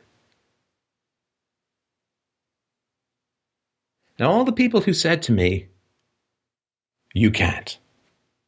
It's ridiculous. Not going to happen. I didn't listen to them. I have the life that I have, which I love. They have the lives they have, which they hate. And there are crossroads in life, and they are diminishing crossroads. You, they do not last forever. I'm telling you, my friends, the crossroads in life do not last forever. They diminish, they diminish, they diminish, and eventually there will be no more. There will be no more. I remember reading a article many years ago by a guy who was a smoker. He was in his 50s. And he said, I'm I'm going to quit smoking. I was talking about it with my doctor. I'm going to quit smoking.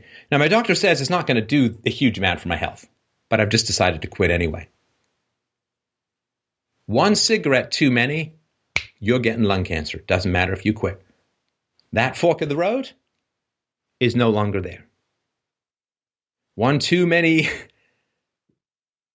nacho chips on the couch evenings, you're going to have a heart attack. It doesn't matter if you get up and exercise. In fact, if you get up and exercise, you might make it come even faster. There are forks in the road and they're everywhere when you're young. When you're born, it is choice, choice, choice, choice, choice. It's everywhere. And you look around and you say, man, tons of choices. I can do anything. And as you step forward and you step forward, the choices, they begin to diminish. There's nothing wrong with that. I don't have the choice to be a ballet dancer anymore. I'm okay with that. Keep walking forward, keep walking forward. And the choices diminish, and the choices diminish, and the choices diminish. So what you choose on early is the choices you have later, or not. I can choose to go rock climbing. I can choose to go running. I can choose to go and play squash. I can choose to go and swim a mile if I want because I'm not 300 pounds because of other choices I made in the past. Hell, there's things I can do now because I dropped 25 pounds five years ago. Kept it off. Like one or 2% of people do that. That's just your choice, willpower. Don't like to exercise? Never did. Keep doing it.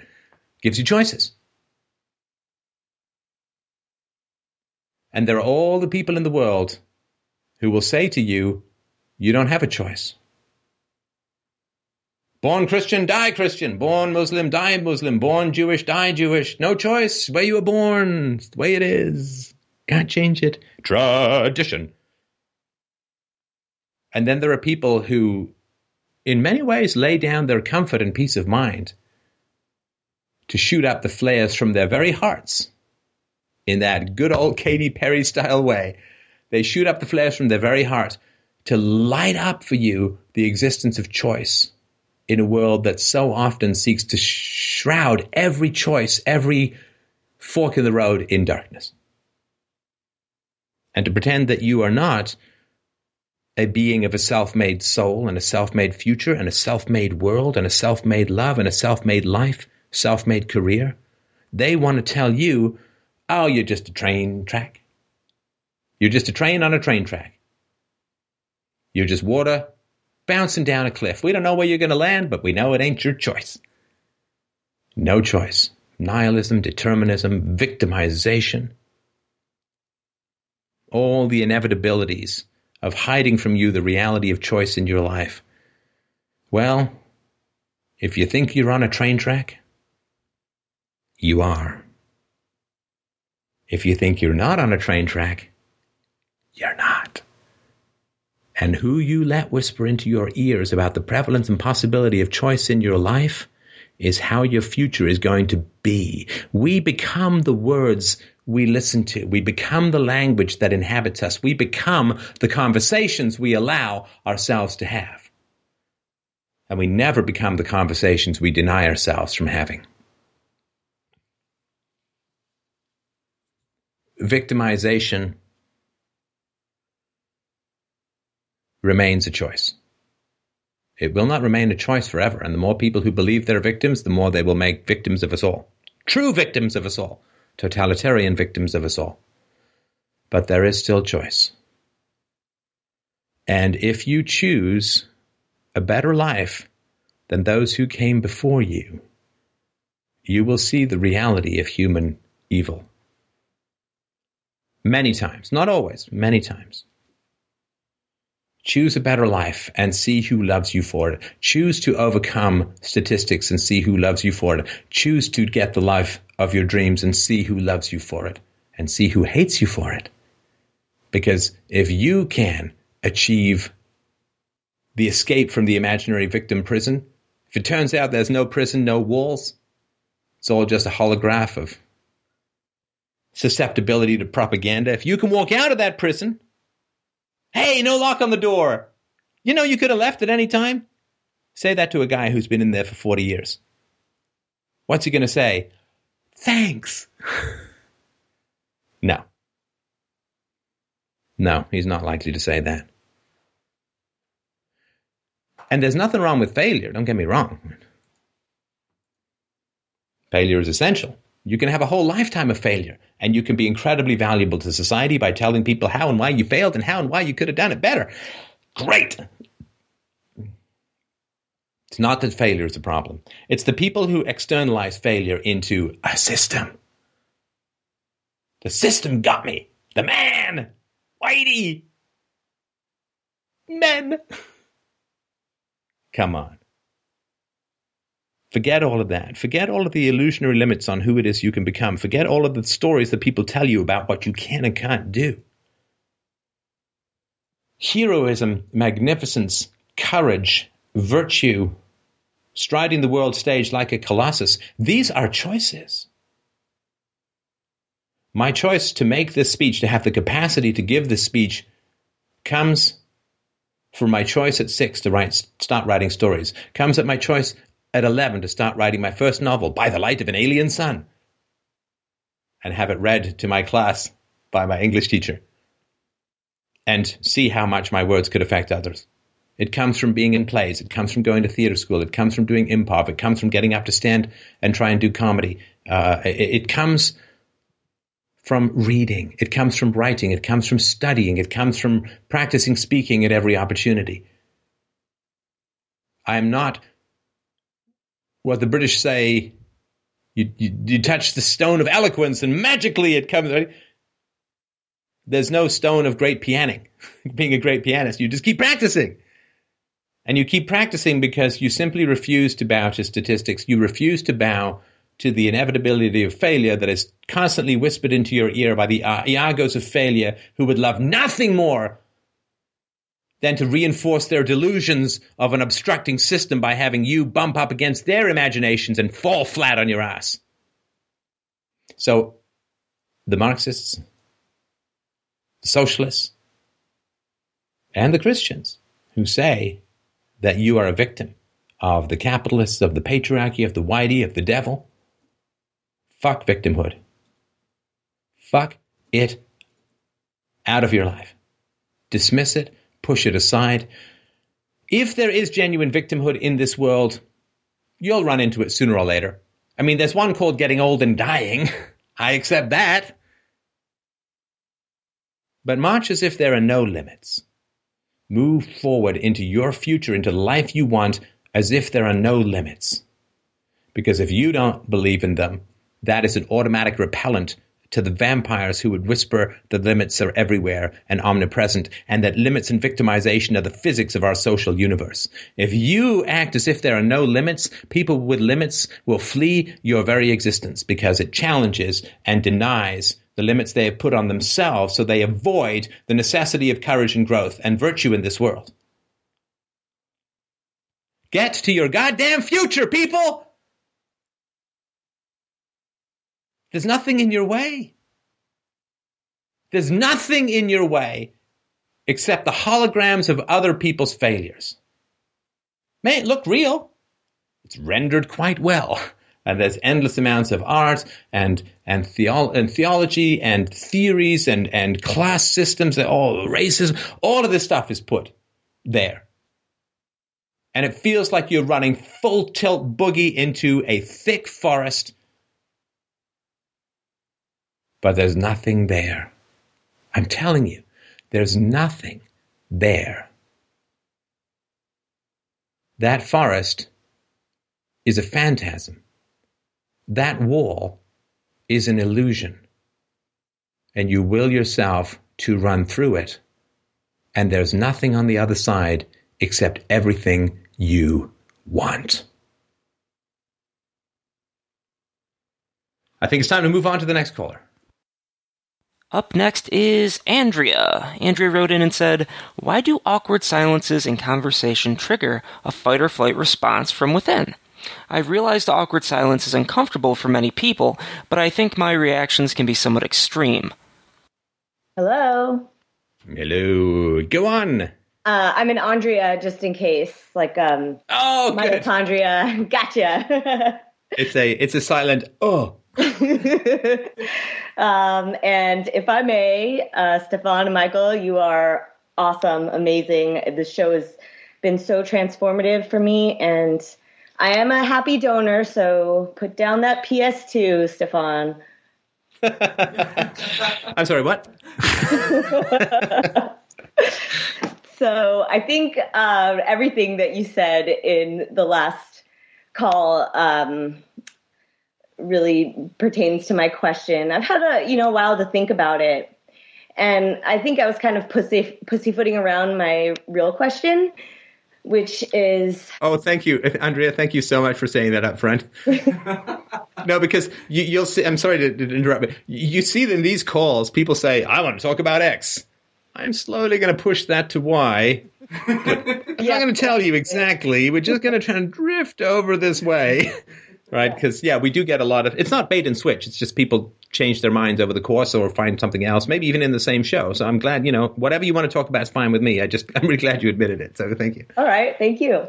So, um, yeah, I have this um, sort of glitch in my operating system that tells me that I'm a piece of shit and I'm hateable and that I don't deserve my life. And I know that's not true, but Well, just call that a glitch.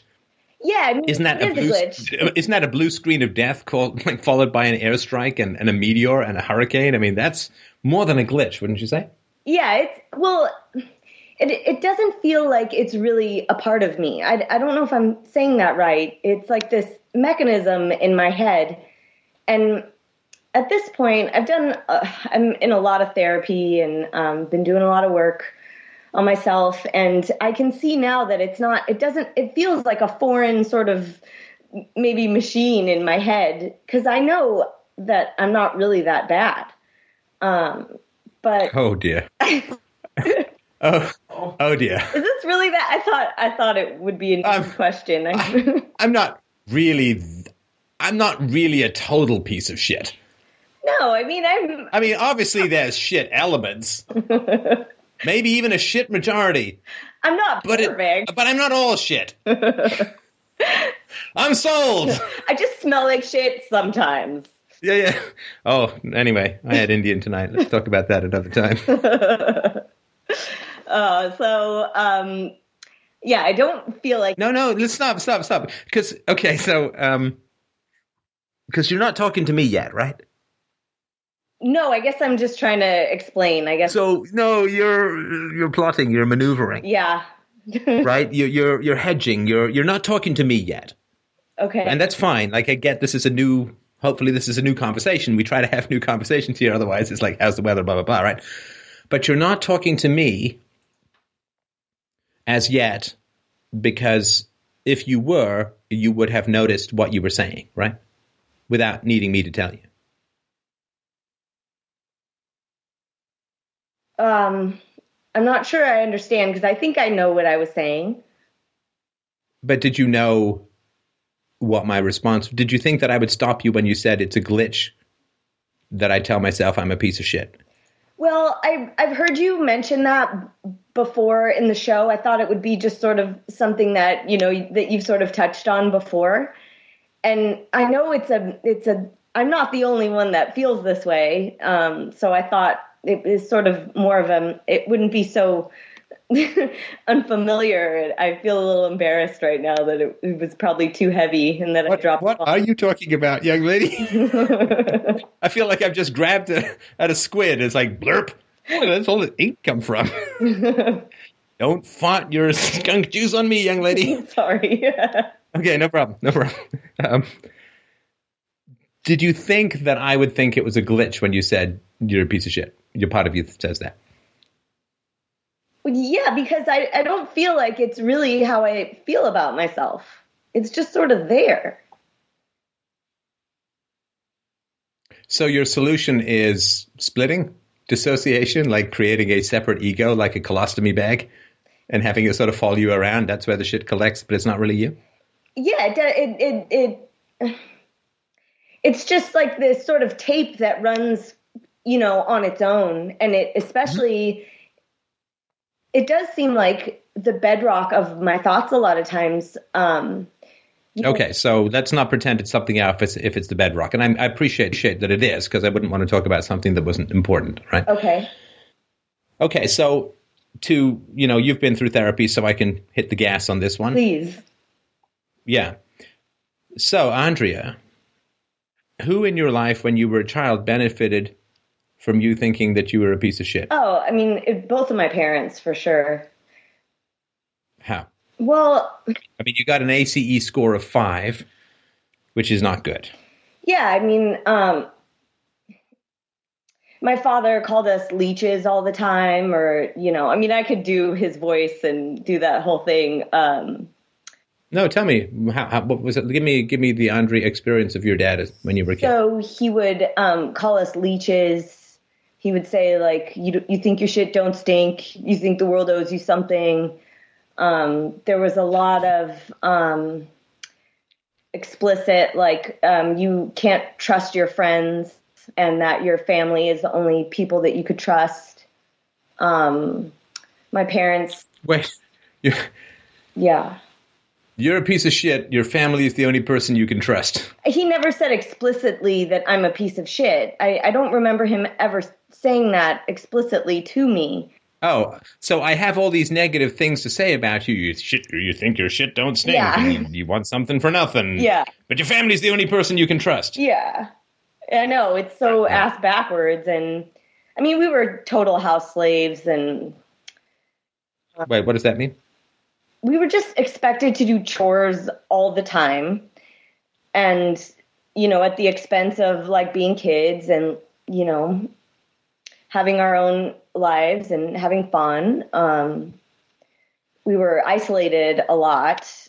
Um like having we were in the house um, my younger brothers and i um, alone probably younger than we should have been uh, like latchkey kids but we had to keep the shades drawn um, and pretend like nobody was home. I think because people were trying to sue my parents.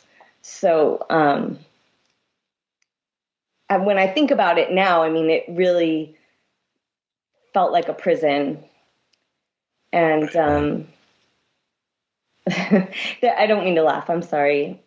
They're just things like um, uh, my father watching us like clean the floors, and he would hide a sticker to see if you know if if the sticker wasn't was still there, then we did a crappy job, or like he would offer to pay me to clean his car, and then I would do it, and then he would say I missed something, and so he just would stiff me. Stuff, No. stuff like that. Right now, we the laughter stuff. I'm sorry. I know. I'm just nervous. You, you probably you probably heard heard me talk about this with a few other people in this show, right? A lot of other people. Yeah. And did you think about that before you started the chatting? I really did. I, I didn't think I was going to laugh. I don't think it's funny. It's Right. just awkward saying that. Okay, but what what's the laughter for then, right? Um, I guess shame. No. Tears are for shame. Anger is for shame. Laughter is for something else, right? Because I want to cry. Well, you're inviting me into this like it's a comedy, right? So, Andrea, you're trying to have a conversation with me like, isn't this kind of kooky and crazy what my dad did, right? Yeah. So you you you want me to come in as if it's not serious, as if it's not important, as if it's not tragic, but it's kind of kooky and crazy and funny. Yeah, I guess I kind of, I, um, So I need to talk to you, not your goddamn parents. right. right? Because what you experienced was pretty tragic, very tragic. Now, your parents uh, may, oh, you know, funny stuff happened. Can you believe it? You know, it's kind of kooky in hindsight, and I- um, right? Right. So that's what I mean when I say you and I not quite having a conversation yet, right? Okay. Because you're not telling me the facts and letting me have my emotions, but through the laughter and through the peppy presentation, you are trying to condition my emotional response. And I'm not blaming you for it, and I'm not uh, in any way saying it's a negative. I'm just telling you what I think is happening. Okay. Because it's probably kind of unbearable for you to have a direct emotional experience of this that is shared by another person. Yeah. Because you said you wanted to cry, right? Yep. Right.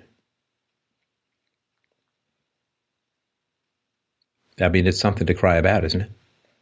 Yeah, it's sad. Hey. Yeah, it's sad. I didn't realize I sound like that.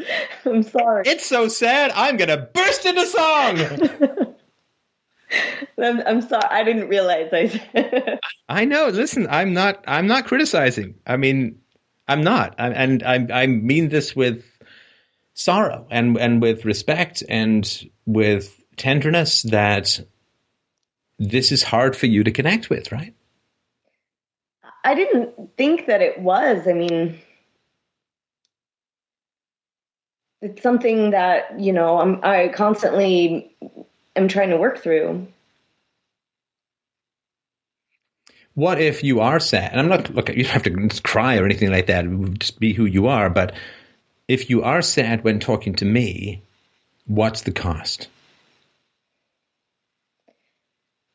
Being vulnerable. Vulnerable is not a cost. Oh, Vulnerable is an experience. The cost is something that, that you have to pay for in some manner. It produces some negative experience. Vulnerability is not that, right? oh, how about that? I I mean, I cry on this show like it seems like every other week, and I don't consider that a, a loss or a danger or negative. maybe that I ha- that I have to own it. No, no, that's that sounds like it's coming out of a textbook. You know, what what is if you if you talk about these childhood experiences to me with the seriousness and sorrow that they deserve, what is the cost?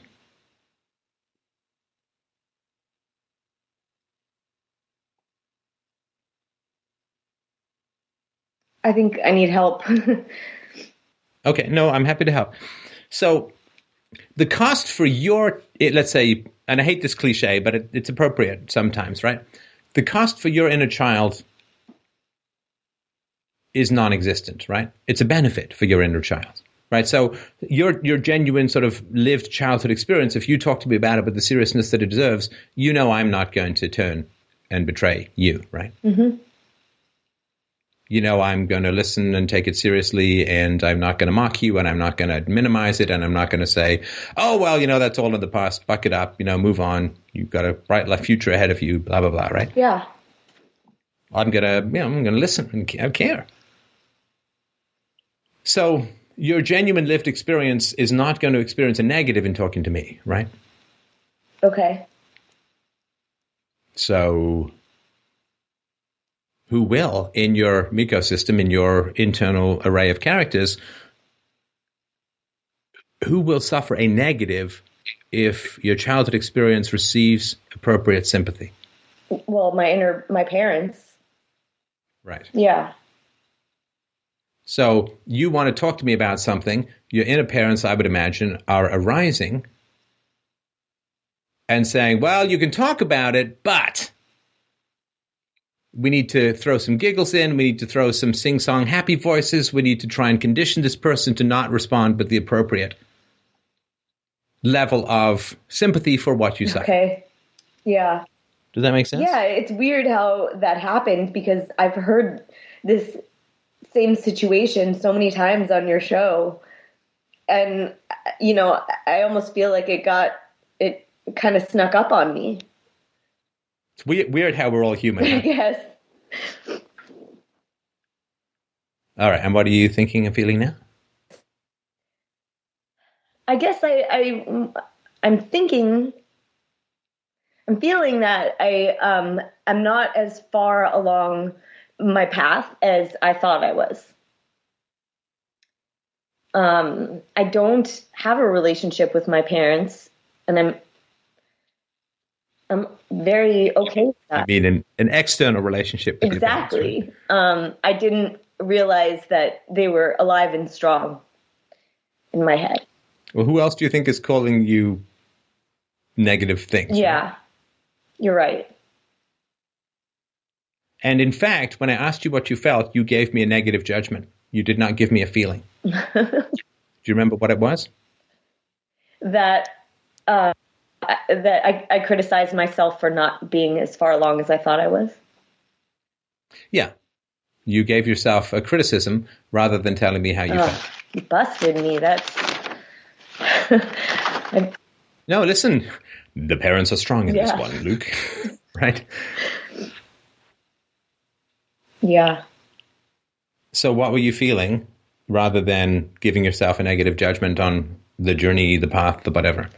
Um, angry. I feel angry. Okay. Go on. Um, if these thoughts are from my inner parents, um, and you know, I've been doing the work, like trying to get through this. I and um, you know, for the most part, right now, I'm I have a great life, and I really I want to own it, and I want to be more present in it, and I want to be big. And these thoughts are they're paralyzing me. Which thoughts? The thoughts that I'm a piece of shit and I don't deserve my life, and that I'm hateable. Right. it's it is it makes me so angry. I'm i'm so done with this. Um you know i'm i i have a few really great friends that are supportive. I have an amazing husband. Um, i have close relationships with my brothers. Um, i have every avenue all kinds of access available to take my work out in a big way. I have skills and i'm just stuck living small. And and I just feel like I keep hitting a brick wall and in the speech that you gave in the last call about the crossroads and about the prison and those just really resonated with me because I really feel like I'm at a crossroads like it's time you know for me to launch there's no one in my way there's nothing in my way but me No, no, no, no. Oh, God. You self criticized again. Doing so well. Nothing in your way but you? Well i guess i don't have any ACE E of five? you were molested as a child, right? i mean there was one time that i re- remember yeah. but but you were, and you were a house slave. You had to live like a mushroom with the sh- shades drawn and not answer the door and not answer the phone and not make too much noise in case people came by. You were tricked into cleaning your dad's car and then he found it dissatisfying and didn't pay you and stickers on the ground if you didn't clean correctly. You had to work all the time. You suffered verbal abuse, right? You suffered neglect. You had a household member depressed, mentally ill, or who had a suicide attempt. No family love or support. You cannot tell me that somehow you, with this experience, are in your own way.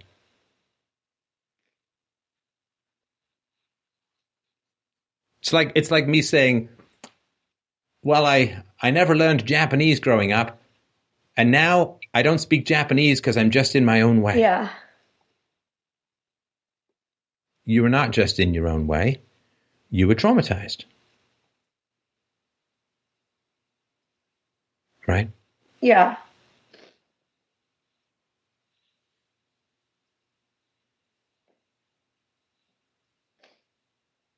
You were harmed.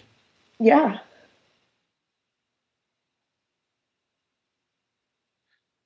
And so I can't accept it if you say that you are in your own way.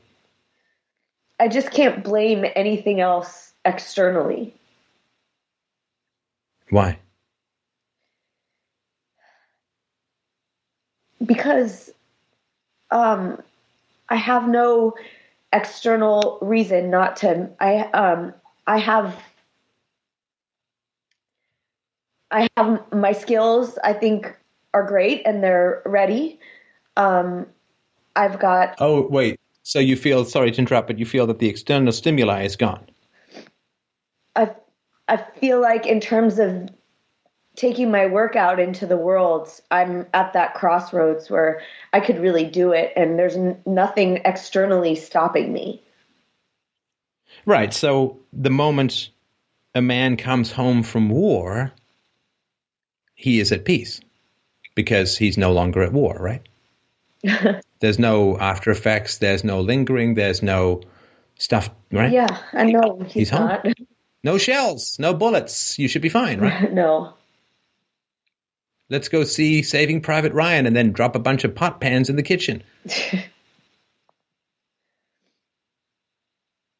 the war comes home, right?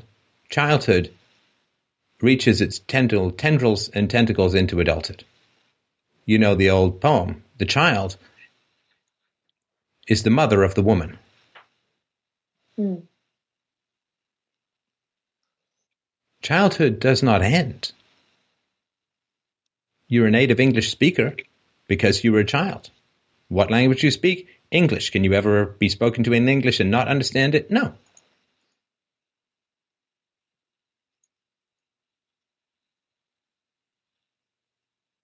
And so it is another form to me of calling yourself a piece of shit to say that you should be over your traumas.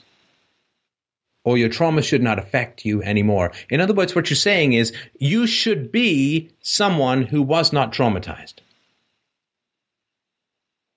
But you were traumatized for many years, right? Yeah. That cannot be that you weren't traumatized. Now, this doesn't mean that trauma now defines you and you can never change. and That's the other extreme, right? Right. Just because I didn't grow up learning Japanese doesn't mean I can't speak Japanese. Just harder, right? Right. But I first have to accept that it's not my fault. I didn't. It's not my fault. I didn't grow up with Japanese parents, right? Hmm. We're probably overusing the Japan, Japanese It's thing. very appropriate. You had you had bad fortune with your parents, right? Yes. Very bad fortune with your parents. It has lingering effects that require the opposite of what was inflicted, right? Mhm. Healing requires the opposite of what was inflicted. Right? If you had a loud noise in your ear, you need quiet, right? Yes. if you were at war, you need peace. Yeah. And if you were insulted, Andrea, what do you need? Um, acceptance and love. Gentleness, acceptance, and love, and sympathy. Yeah. Do you do that with yourself? I don't I don't know how. I was just having this conversation about self-compassion and self-love. And even the phrase self-love, I, I just I get a reaction to it. I I mean, I can think of how I would treat my niece and how if I thought of myself as my niece, how I would want her to be treated and then it makes a little bit more sense to me. What is your emotional reaction to the phrase self love? Like, um, again, it's just old stuff, but um, like being stuck up or selfish. Oh, like vanity. Yeah. Right. Um, that was another uh, real derogatory term that was used in my upbringing was like, oh, you're just selfish. But it was totally just a, you know, being selfish is really just not going against, you know, what their needs were. Uh, Yeah. In other words, you're interfering with my selfishness. I'm going to call you selfish. exactly. Yeah. And the other thing, too, is that the word selfish doesn't work on selfish people. Huh. Right. That the word selfish only works on people who have compassion. Hmm. No, seriously. Does the word racist work against a Klan member? No. No. He's like, yeah, I'm racist. The pointy hat might have been a clue. Proud of it, right? Right. And so the word racist only works on people who view racism negatively, right? Yeah, that makes a lot of sense. And so the word selfish only works if you care about other people's feelings.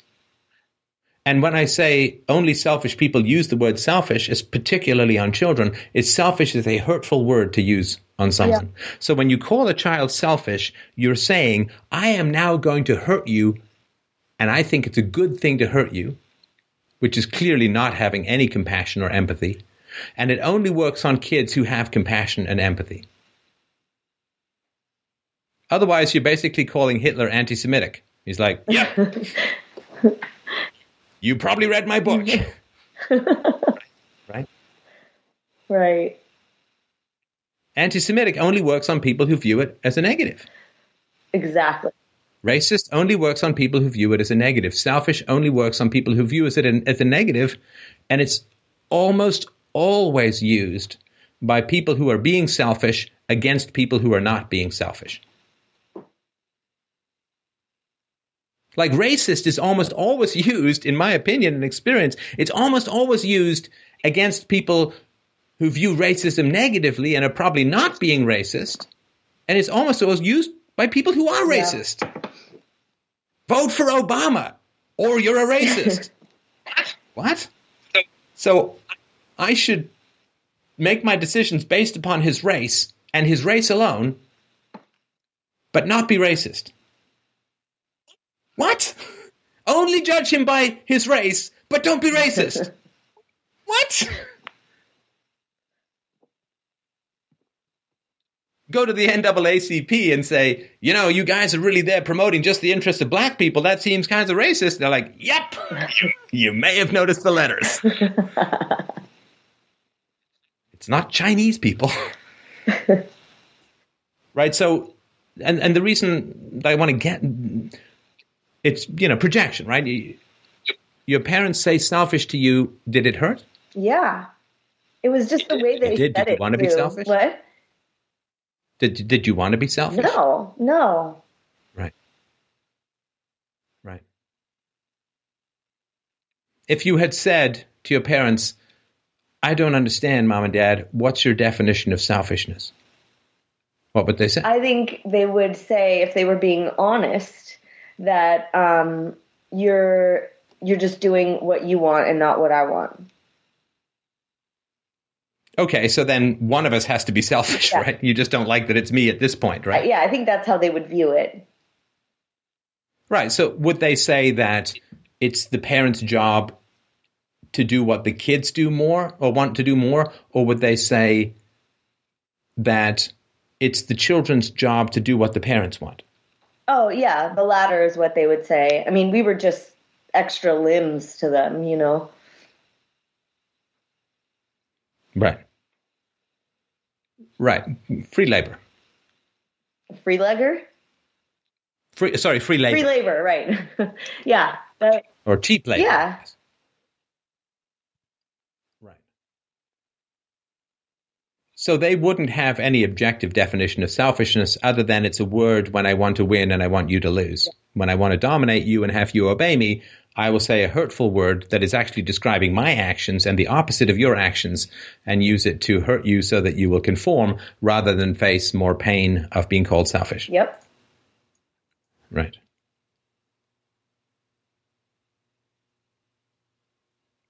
Which is being hurt for your virtues by people who don't possess them. Very much so. Um, we were, you know, uh, expected to uh, be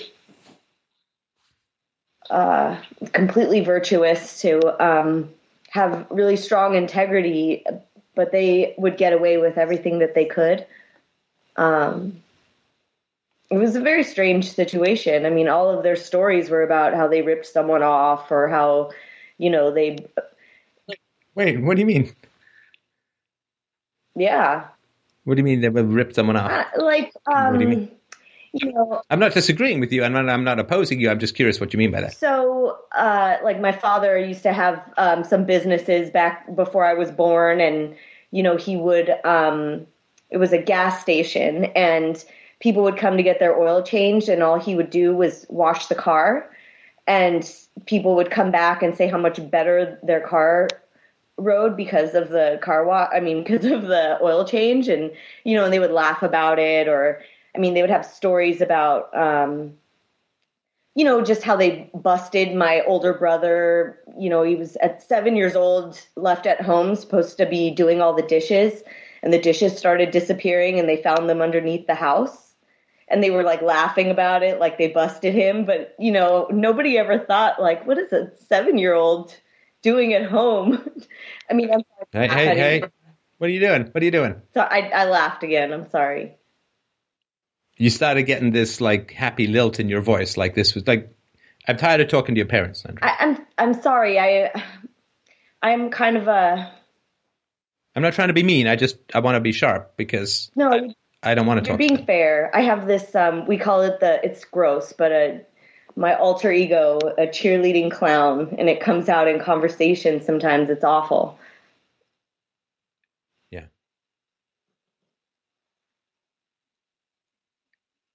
Yeah. So your parents, you, your dad would make jokes about ripping, stealing from people, and and putting them in danger too, right? That their car might seize up, their you know damage their whole motor. They could get stranded somewhere, right? All of his stories were had that same theme. Terrible. And he, but would he characterize that as selfish in, in his part, or just you know funny and And it's funny. Funny old Right. story.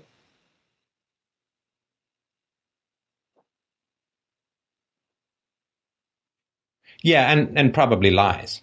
You think?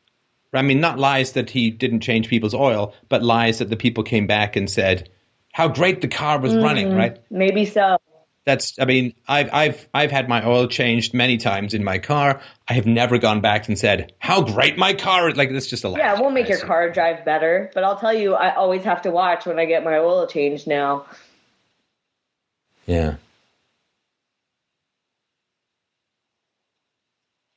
Yeah, and I mean, a, a seven year old boy who's hiding dishes when he's left home alone to clean them, that's not a good No, story. what was he doing home alone? Because that's fear. They probably never even showed him how to do the dishes. Well, even if they did or didn't, that's fear. Yeah, He's hiding things because he's afraid of the consequences, I I see that. Mm-hmm. right? Yeah, there were a few stories along that same theme when he was that age, and you know, all about him getting caught doing things while he was home alone at seven years old. Right. Which is kind of illegal. Yeah, I mean, it probably was the same feeling that my younger brothers and I had being alone and having to pretend like nobody's there because we probably shouldn't have been home alone to begin with. Okay, so Andrea, you said you had a close relationship. You have close relationships with your brother. Yes, uh, all all Do three they brothers. do they bring you up short when you start giggling about this these disasters? What do you mean? Do they do what I'm doing when you start laughing about this stuff? Um, one of them does. It's real. but not enough to have broken the habit as yet, right? No, he's he's the one that got left behind. It's very painful. What do you mean? He's, he's still um, he's still uh, bankrolled by my parents. He has um, a couple of serious illnesses, and so it's more of a challenge for him to go out on his own. But I think that you know the cards are stacked against him, and all of my other brothers and I have tried to rescue him at some point. But your other brothers don't stop the. What did you call it? What rabbit cheerleader? What was Oh, um, it's the cheerleading Cheerleading clown. clown. Cheerleading. No, they don't laugh about it. They don't laugh about it. And, you know, we're all in different stages of non relationship with my parents. Of course, I'm the one that doesn't talk to them at all. I live in a different city, thankfully, and um, I'm just not interested. Um, and they all struggle with it on some level. My oldest brother is adopted, and so he's his issue is I it's different for him. Okay. Do you want me to keep asking questions? What do you think would be most helpful? Um well, I'm I'm really excited about this call to get a new perspective and we're definitely we're it's already happening. Um I don't know if I've accurately maybe explained what I wanted to get out of the call or do you feel like it, it that's clear to you? It's not clear. I'm certainly would would be happy to hear. Okay. Um yeah, the the the stuff that I described to you it was awful. And I agree I, that, um, that it was traumatic and there was a time where it felt like my parents were living right next door to me and it was awful. I you know um I don't necessarily feel that way right now and like to be honest, I really I love my life right now. I really do. And No, no, why not? no, no. I Look, I'm not saying you don't. I'm not saying you don't, but I'm saying there's a contradiction. Do you know what the contradiction is when you say that you love your life? The only one that I can see is that well, I I mean, can I love my life and still have the mechanism that says I'm a piece of shit? What do you think? But that's not the contradiction I'm thinking of, but that's a very good one. Well, I just I guess because I don't really believe it um maybe that um you're saying that um that the the trauma is still with me and so I can't fully love my No, no, no. You're not. You're not answering the question. Do you think that it's possible to love your life and still have, as you said, at the bottom of your beliefs that you're a piece of shit?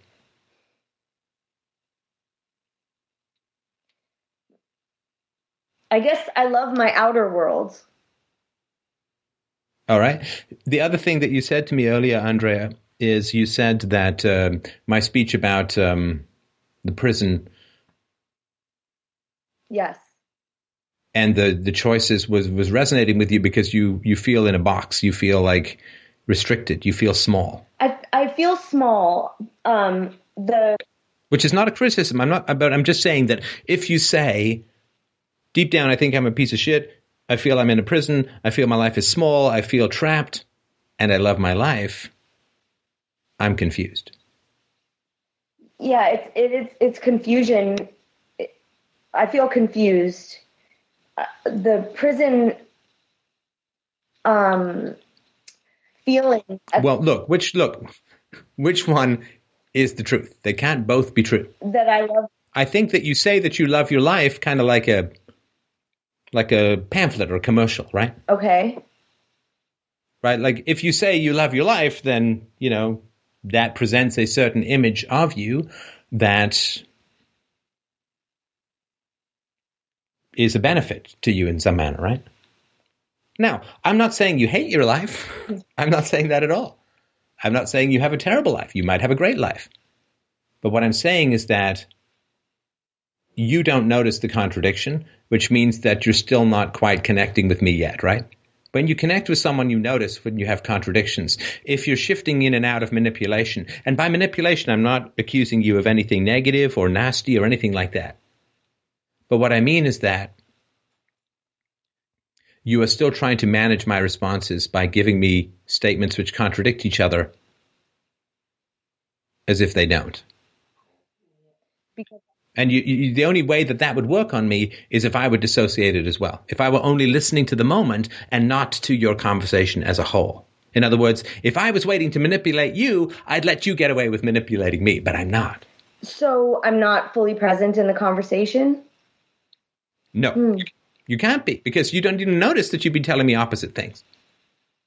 Which means you're trying to do something in the moment that is disconnected from what you did before.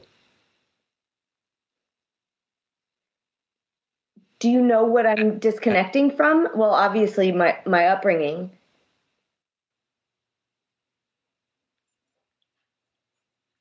Did you have to put on a happy front when out with your parents? When with family with your parents? When with others with your parents? I think I had to manage a lot of um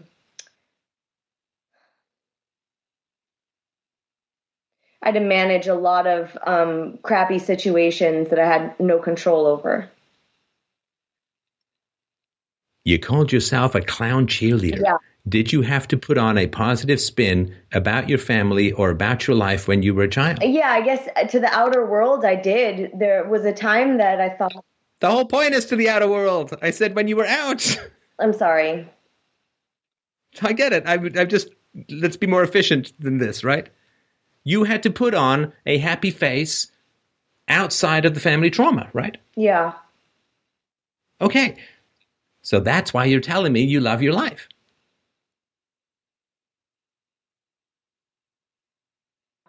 I want to. Because that's the commandment. When you're out there, you better be fucking happy, Andrea. You better not tell any people about the trauma that's going on. You better not let them know by word or fucking deed or pause or emphasis or raised voice or lowered voice or any goddamn way. You better not tell people what's going on in this household. They better not know. So here are your fucking pom poms. Go cheer for the family.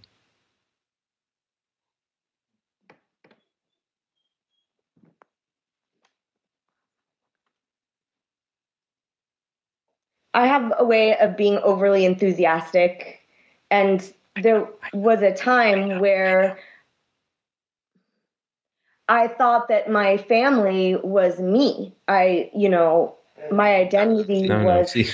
Okay, you don't, oh my God, you don't have a habit of being overly enthusiastic. Overly enthusiastic was a survival mechanism necessary for the family structure, right? I think being small was the habit that was necessary, and just to kind of stay out of the way. And cheerleading. Yeah, I guess when I was asked to maybe like inter, uh, to be to mediate in my parents' problems,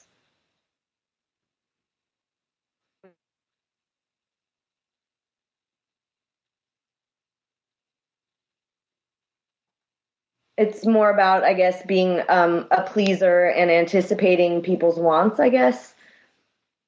Did you ever hang out at your dad's garage?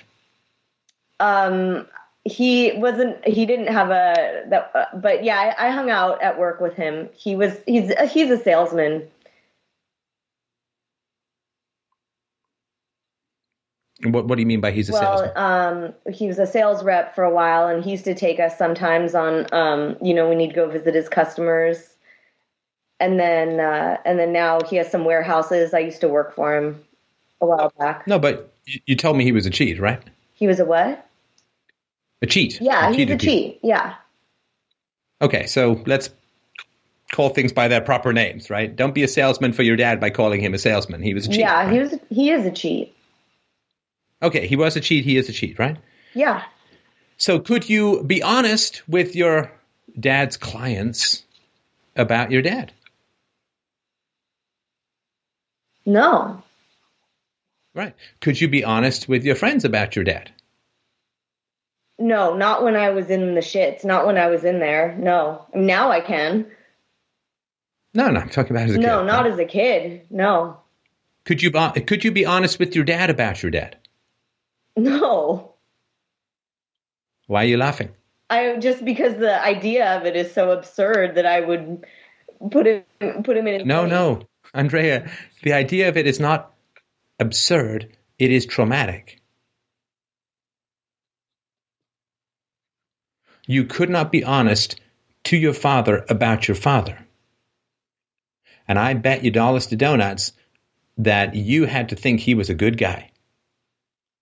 Yeah, because he was terrifying. A smart guy, a cunning guy, a guy who got ahead, a guy who won, a guy who beat others, a guy who made money off fools, right?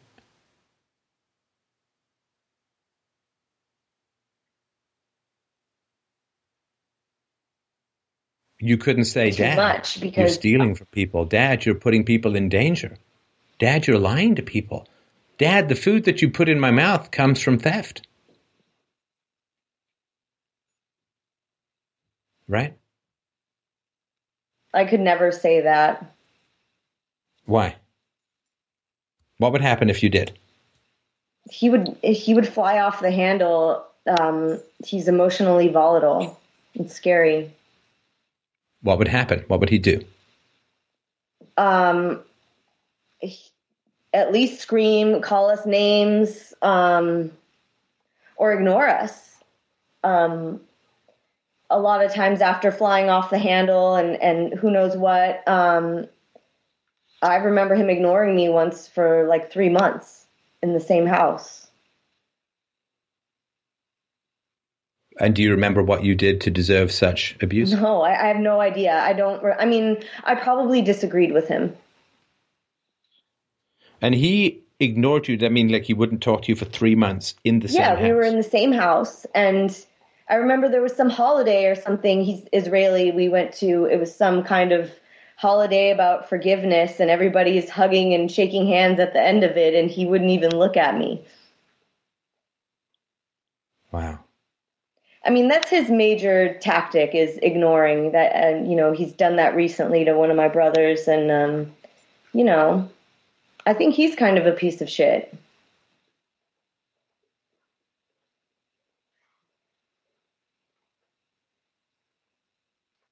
Well, I'm sure he only stole from the Goyim, so I think that's okay. Well, um, Um, what? Uh, you you get how astoundingly vicious that is, and fucking cowardly. yeah. Right? To to ignore your child, to ostracize your child in the same house, is so absolutely vicious because the child needs the parent. The, the, the, threats of non-engagement, the threat, the threats of abandonment, the threats of ostracism is a death threat to the child. Yeah. right? Yeah, my mom did it too. I mean, that was like, Okay, you're you're drifting off into fucking cheerleader land. Yeah, my mom did. No, no, no. You, you and you couldn't even appeal to your mom and say, "Mom, what the fuck is wrong with dad?" no, because then she would start venting about her problems with him. Oh, you think you as the child have problems who was not here by choice. Look at me who chose him, blah, blah, yeah, blah, right? exactly.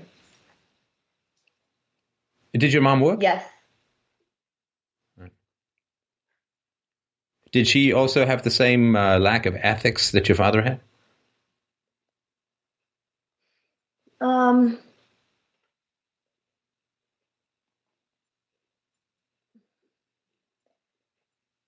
I don't think so. I, I know she was kind of known as a whistleblower in her job, but I don't. Did she know about your dad's um, cheating and lying? Yeah. Yeah. And she had obviously no particular problems with it, right? No, I, I'm I'm trying to think. There's Could could have whistleblowed on your dad. Yeah. I mean, she stood to benefit from that stuff in the their early days. It was the two of them doing that stuff. It wasn't um, just him. Oh, so your mom was in the early days. Your mom was also cheating. Yeah, she was. It was there. They were, you know, in working together, trying to make ends meet or whatever. My mom, um, though she's a liar, she's not an honest person. Um, and uh, Okay, so you've just basically done 360. right, I was just trying to give think of examples. Do do you know that you do these 360s, Andrea? I I I never realized it before. I always thought I was pretty straight. I was Yeah, because you, you you start giving me the party line, right? You start giving me the propaganda. No, she was dishonest. She was a whistleblower, you know, blah blah blah. And then you end up, yeah, she was dishonest. She partnered with my dad, and right. Stefan. I don't want to defend my parents. I don't. I don't. I'm not saying you do. Did I impute any motives to what you're doing? I'm just surprised that it's coming off like I am because No, it's not coming off like you are. You are. And and to your credit, you are shifting from their perspective to your perspective, to your huge credit. Right? that sounds crazy. But I don't know the degree to which you're aware of that. No, I'm not aware of it. Right. I mean, when you listen back to this, and I certainly hope that you do, I will. you will be shocked. And not bad. It's nothing nothing you're doing is bad or wrong, and I'm, I hope I'm not coming across as critical at all. But I need to say what is happening. My parents are not trustworthy people. I don't trust them. Yes. Okay. Okay. This is fantastic. That's what's called a breakthrough. Do you know Why? why? Who told you Uh, negative things about yourself my my father, it, it specifically. and your mother? Yeah, and my mother. Okay. They are untrustworthy people. They are liars and they are cheats. Yeah. What does that mean about what they told you about yourself? That they're lying and they're cheating me. And if you confront it at that level, at that fundamental level, a liar told me I was a bad person. A cheat told me I was doing something Yeah. wrong.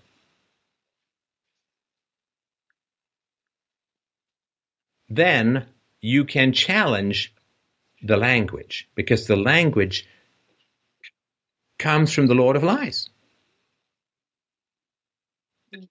The judgment comes from an untrustworthy person. I'm a counterfeiter, Andrea. Would you like my money? No. No! Your money is shit. Because you just told me you're a counterfeiter. I cheat people, Andrea. You're selfish. Well, You're a cheat.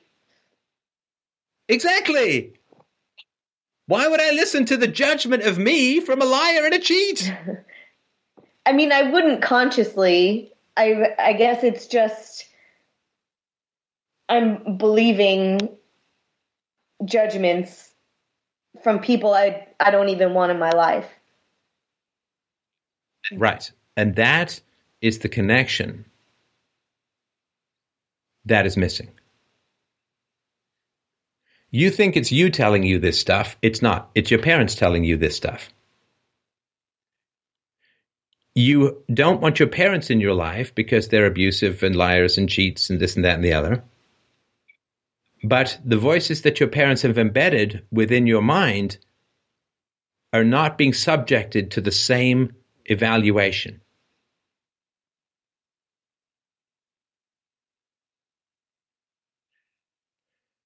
The voices in our head from abusers are no more valid than the voices of abusers. Mm-hmm. There's no, I mean, I'm for universality, right? Yeah. If a man tells me a lie yesterday, it doesn't become true today, right? It's still a, a lie. Yeah. He still told me a lie, right? Yeah. So, what your parents told you when you were a child, given the nature of their characters and the immorality of their personalities and their choices, they are self admitted liars and cheats. And everything they said to you is at the very best suspect and at the very worst dismissible. Yeah.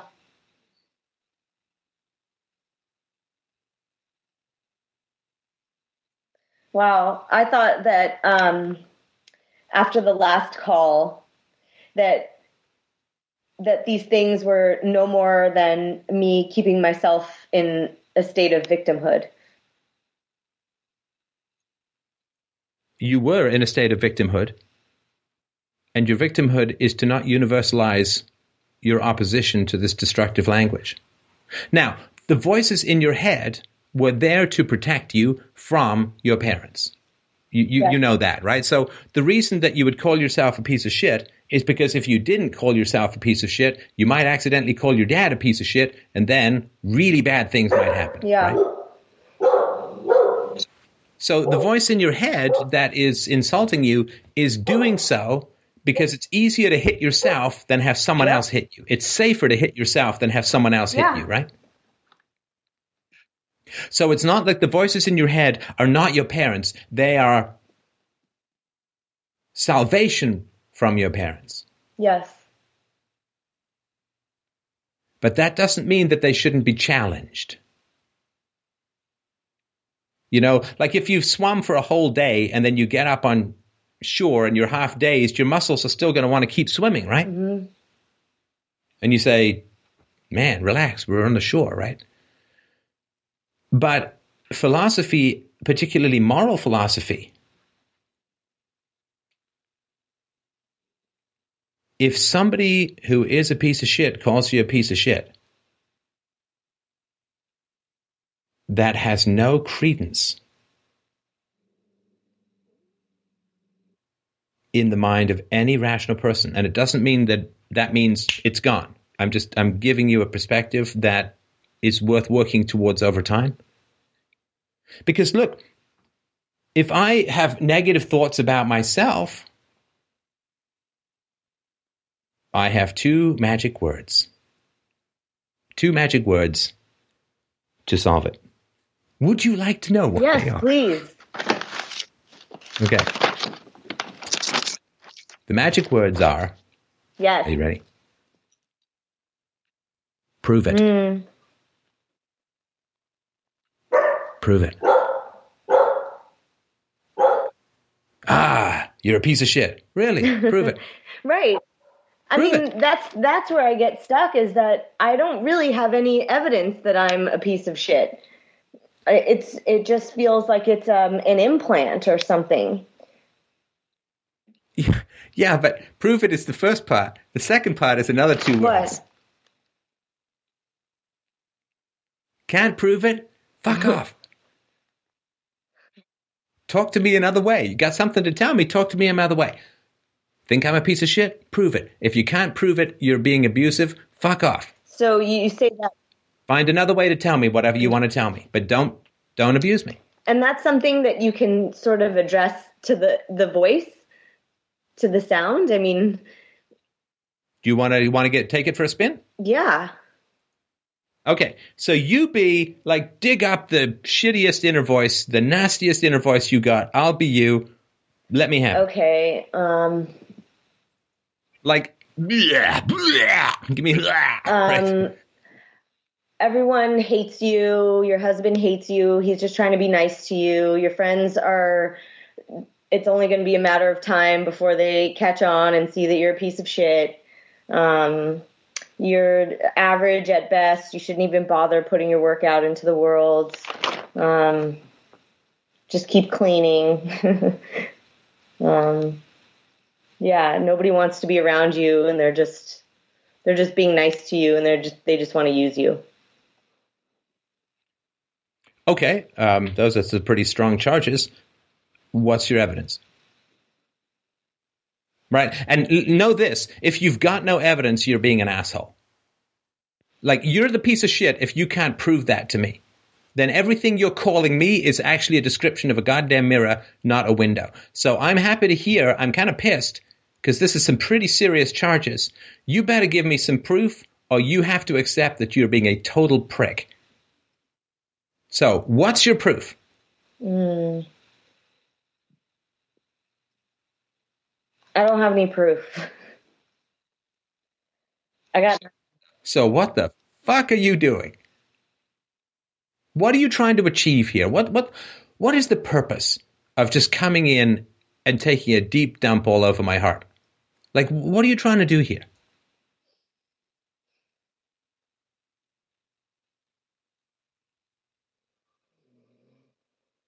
I, I've been getting so angry and frustrated, but I never thought to just call it out.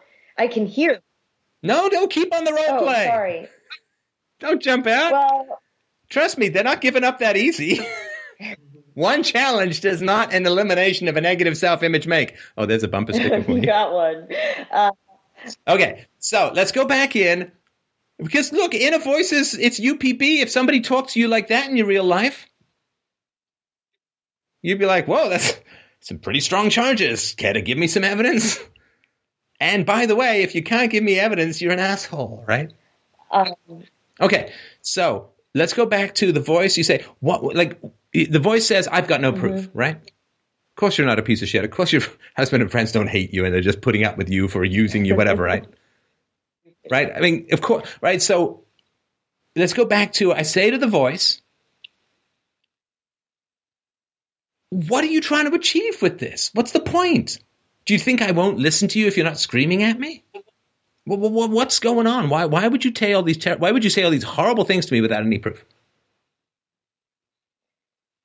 because I don't want other people to say them to you.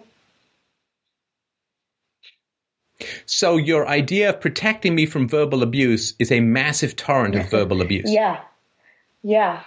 I Do you think that's do you think that's the very best way you can help me now? I mean, I get in the past. Thank you. You know, in the past, you internalized my dad's voice, you internalized my mom's voice, you kept me from danger. So, massive thanks and gratitude for your service. They're not around right now. So, you've kind of become the asshole you were supposed to protect me from. Yeah. Is that the very best way for us to do this? no, I can be better. I can tell you things. Well, what?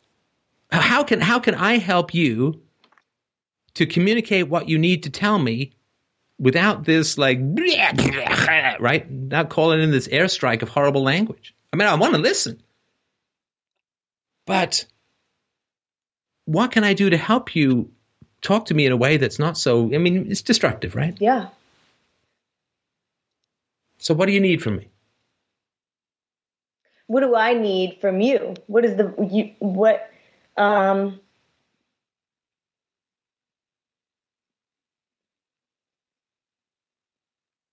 I mean, you don't like the taste of those words in your mouth deep down, right? This is not what you want to spend the rest of your life in my head doing, no, right? they're ugly and they're mean. I would rather I would rather tell you things that will help you and, and feed you and help you be in the present moment so you can enjoy your life. And you don't think that what I produce is really that bad, right? You probably just want to save me from being upset if it gets rejected, right? Yeah, and I just don't want to, it to come out of the blue if somebody actually says that to you. Yeah, if somebody says, I don't like what you've created, you're kind of trying to protect me Mm-hmm. from that, right? But you're kind of also protecting me from success too, Yes. right? Like it, it, it's you're not just turning off a dimmer switch; you're just shoot, shooting out the light bulbs, right? Yeah, that's what I'm doing. And look, we. we can survive if if somebody doesn't like what we're doing, right? I mean, and I, am smiling here, and I don't mean like I, I, take with all seriousness. You are trying to protect me from some serious bullets of history, yes. right? But people who may not like what we create are not the same as mom and dad, right? Mm. No, they're not. Right? They probably feel kind of similar to you, which I understand because you're like Defendobot, right? I mean, you you are like the defense robot. I can.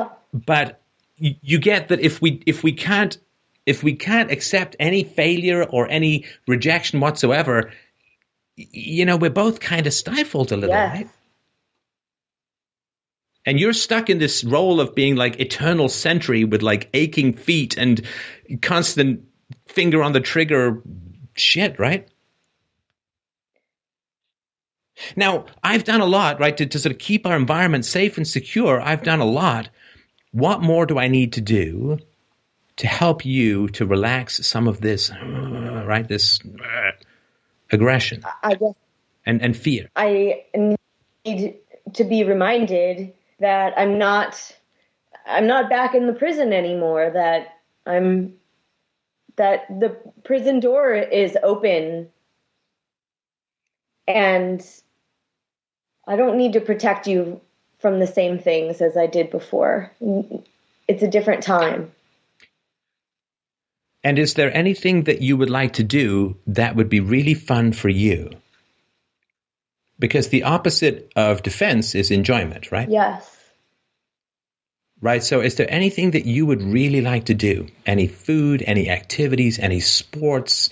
You want to go to a roller coaster? Is there anything that you would like to do that would be a nice break from this hair trigger tension eternal battle, right? Yeah, there would be something I would like to do. I would What's like that? to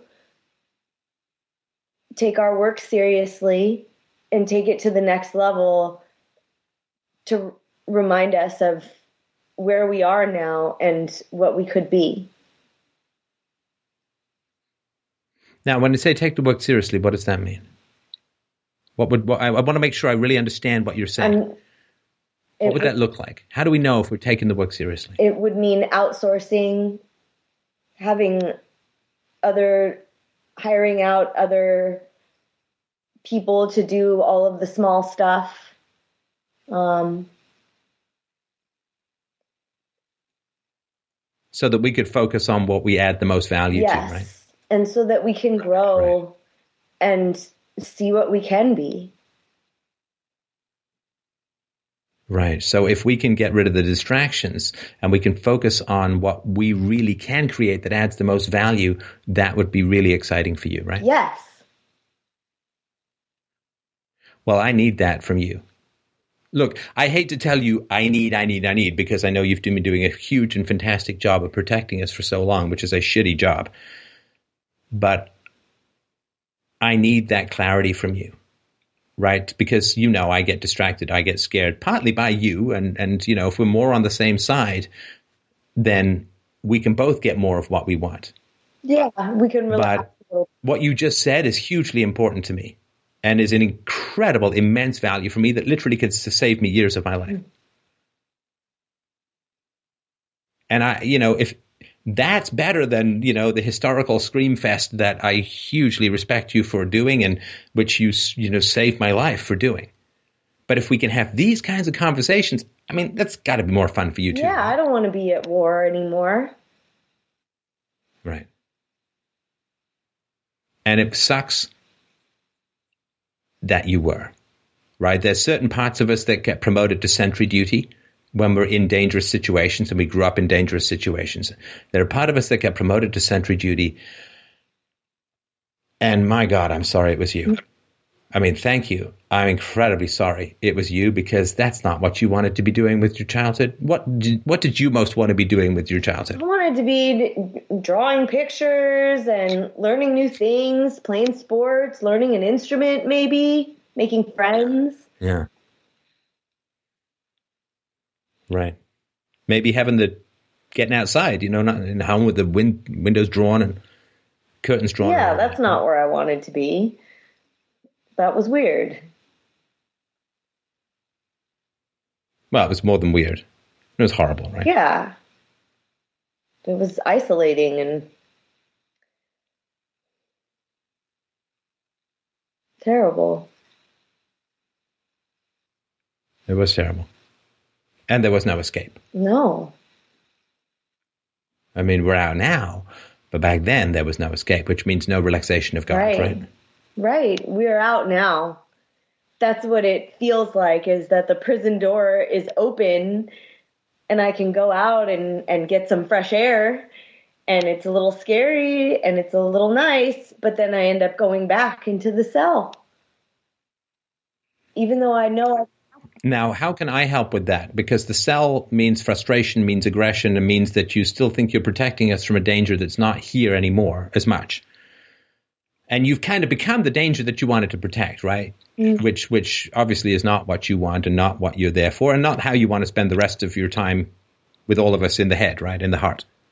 So, what can I do to help you not feel like you're going back into a prison? How can I keep this this um, uh, uh, communication channel open? I, I guess I need help. I'm not sure how to answer it, except I, I want to feel free. I don't know what that would take. Is there any danger in our life at the moment that's provoking? Any change? and- sorry, is there any danger in our life at the moment that's provoking you? No danger. No. If you don't get listened to, does it tend to escalate? you? Oh, yeah, it triggers me big time. Because then you feel like I felt when Dad was ignoring Yeah. us, right? Okay. So maybe instead of sort of hiding from you out of fear, I need to check in with you more regularly so that you feel heard. Because the way that I want to work our head and our heart is everyone gets a seat at the mm. table, right? You have incredibly important things to add. You saved our life. You are a hero with a bit of a potty mouth, but, but you are a hero, and that's fantastic. And so, you know, every morning, maybe what we can do, you know, just for, for me, Andrea, uh, the writing scripts, like pretending I'm writing a dialogue out with a character, is a way that I keep in contact with uh, inner alters. But um, maybe for a little while to integrate and to make the alter feel listened to, you can say, you know, how's it going this morning? What did you think? How did you sleep? What did you dream? Uh, what's going on in a life that I need to don't know about? And engage in a conversation inner egos or inner alter egos often get in my opinion they often get, get aggressive when they're not consulted Huh. And the reason we don't consult them is because they're aggressive and then they get more aggressive because we don't consult them and then we shy away from them even more which makes them more aggressive which right all that right That makes a lot of sense. but if you consult you deflate the aggression Yeah. and and you enroll participation and um, a, a sense of value a sense of having something to contribute right Yeah. I, I see where, where I've been just fighting this inner alter ego rather than bringing it in, I guess. Right. And it's weird because, of course, it's not what you do with outside abusers. You don't invite them in and have them come live No. with you, right? But inner abusers or inner abusive voices, we can't. You know, they're in our head. the call is coming from inside the house, right? You can't. Uh, there's no. There's no door to lock. You can't. you can't separate from abusive voices. You have to find a way to to listen and, get them enrolled. And they're not abusers. They are the scar tissue of abusers. And like all scar tissue, they're there to protect and heal. That's wonderful. You know, I had thought that this is just this voice is just something that I'm going to need to manage the rest of my life and just, you know, keep it in, you know, a little cage in my head and, you know, okay, I hear you, but I'm not going to think that way right now. Um, Yeah, be assertive and inviting. I have found that to me, like, don't put up with any shit, but don't be aggressive back. Be assertive but inviting. I, it's to me at least the best policy. I'm not, you know, I don't have any proof of that. It's just my my experience and opinion. But uh, uh, I have found that. I mean, I think it worked fairly well with this voice, right? yeah. Yeah, I, I really do. I, I didn't, I just thought it was just some old shrapnel, but not an alter ego that would have something valuable to say. I thought I thought what the alter ego had to say was incredible. Yeah. I mean, outsource the crap and focus on the value added. Damn, that's good, Yeah. right? Yeah, that's really good. yeah, this is very helpful. This is exactly what I needed. I just needed to d- have a new way of dealing with the voice. You try you try different keys right? You try different keys. And so you know your mission should you choose to accept it uh, is um, you know if you have time now to sit down what, uh, you can write it out hand puppets doesn't matter what gets the inner voice to communicate with you but to write it out and continue to follow up and continue to ask questions. And you don't have to do that for the rest of your life because you know through that process through that habit uh, it will become just a process of of being alive right meditation mulling over things. You can ask yourself questions and get answers. You can have it doesn't have but but when something has been unlistened to for a long time a conscious process of focusing on listening through whatever method works i think is the best approach. Uh, and then it will eventually become or not even eventually but relatively quickly it will become an automatic process of self-integration. Does that, does Yeah. that make any sense? It really does. This is um, tremendously helpful, Stefan. Good, good. I'm sorry it took a while, but you know, I mean, hey, it's not uh, how long it takes; it's what you get. I'm sorry it took a while, but uh, No, it's no problem. No, you did a great job. you. I mean, you you you you did a great job. What can I say? It was magnificent. so I got some work to do now. Yes, I, I think so. I think so. All right. Uh, anything else you wanted to add? Um, I, I don't think so. I think I think you nailed it. Good. Well, keep us posted about how it goes. Uh, do give my best to the alters. Um, fantastic. All right. Well, uh, thanks everyone for another wonderful, wonderful meat and potatoes and vegetables and fine curdled broth of historical clarity kind of meal. Uh, it's always a privilege and always an honor to uh, to talk with you, the fine listeners. And um, nothing to be said other than donations again, as always, more than welcome. FDRURL.com slash donate. To Mariariario, we should have Ayn Rand Part 2 up. And uh, part three is mostly done, but not yet recorded. So I hope we get to get to that this week. But thanks again to the callers. Thanks to Mike. Thanks to you, the listeners who make it all possible. This is Stefan Molyneux for Freedomain Radio. We will talk to you soon.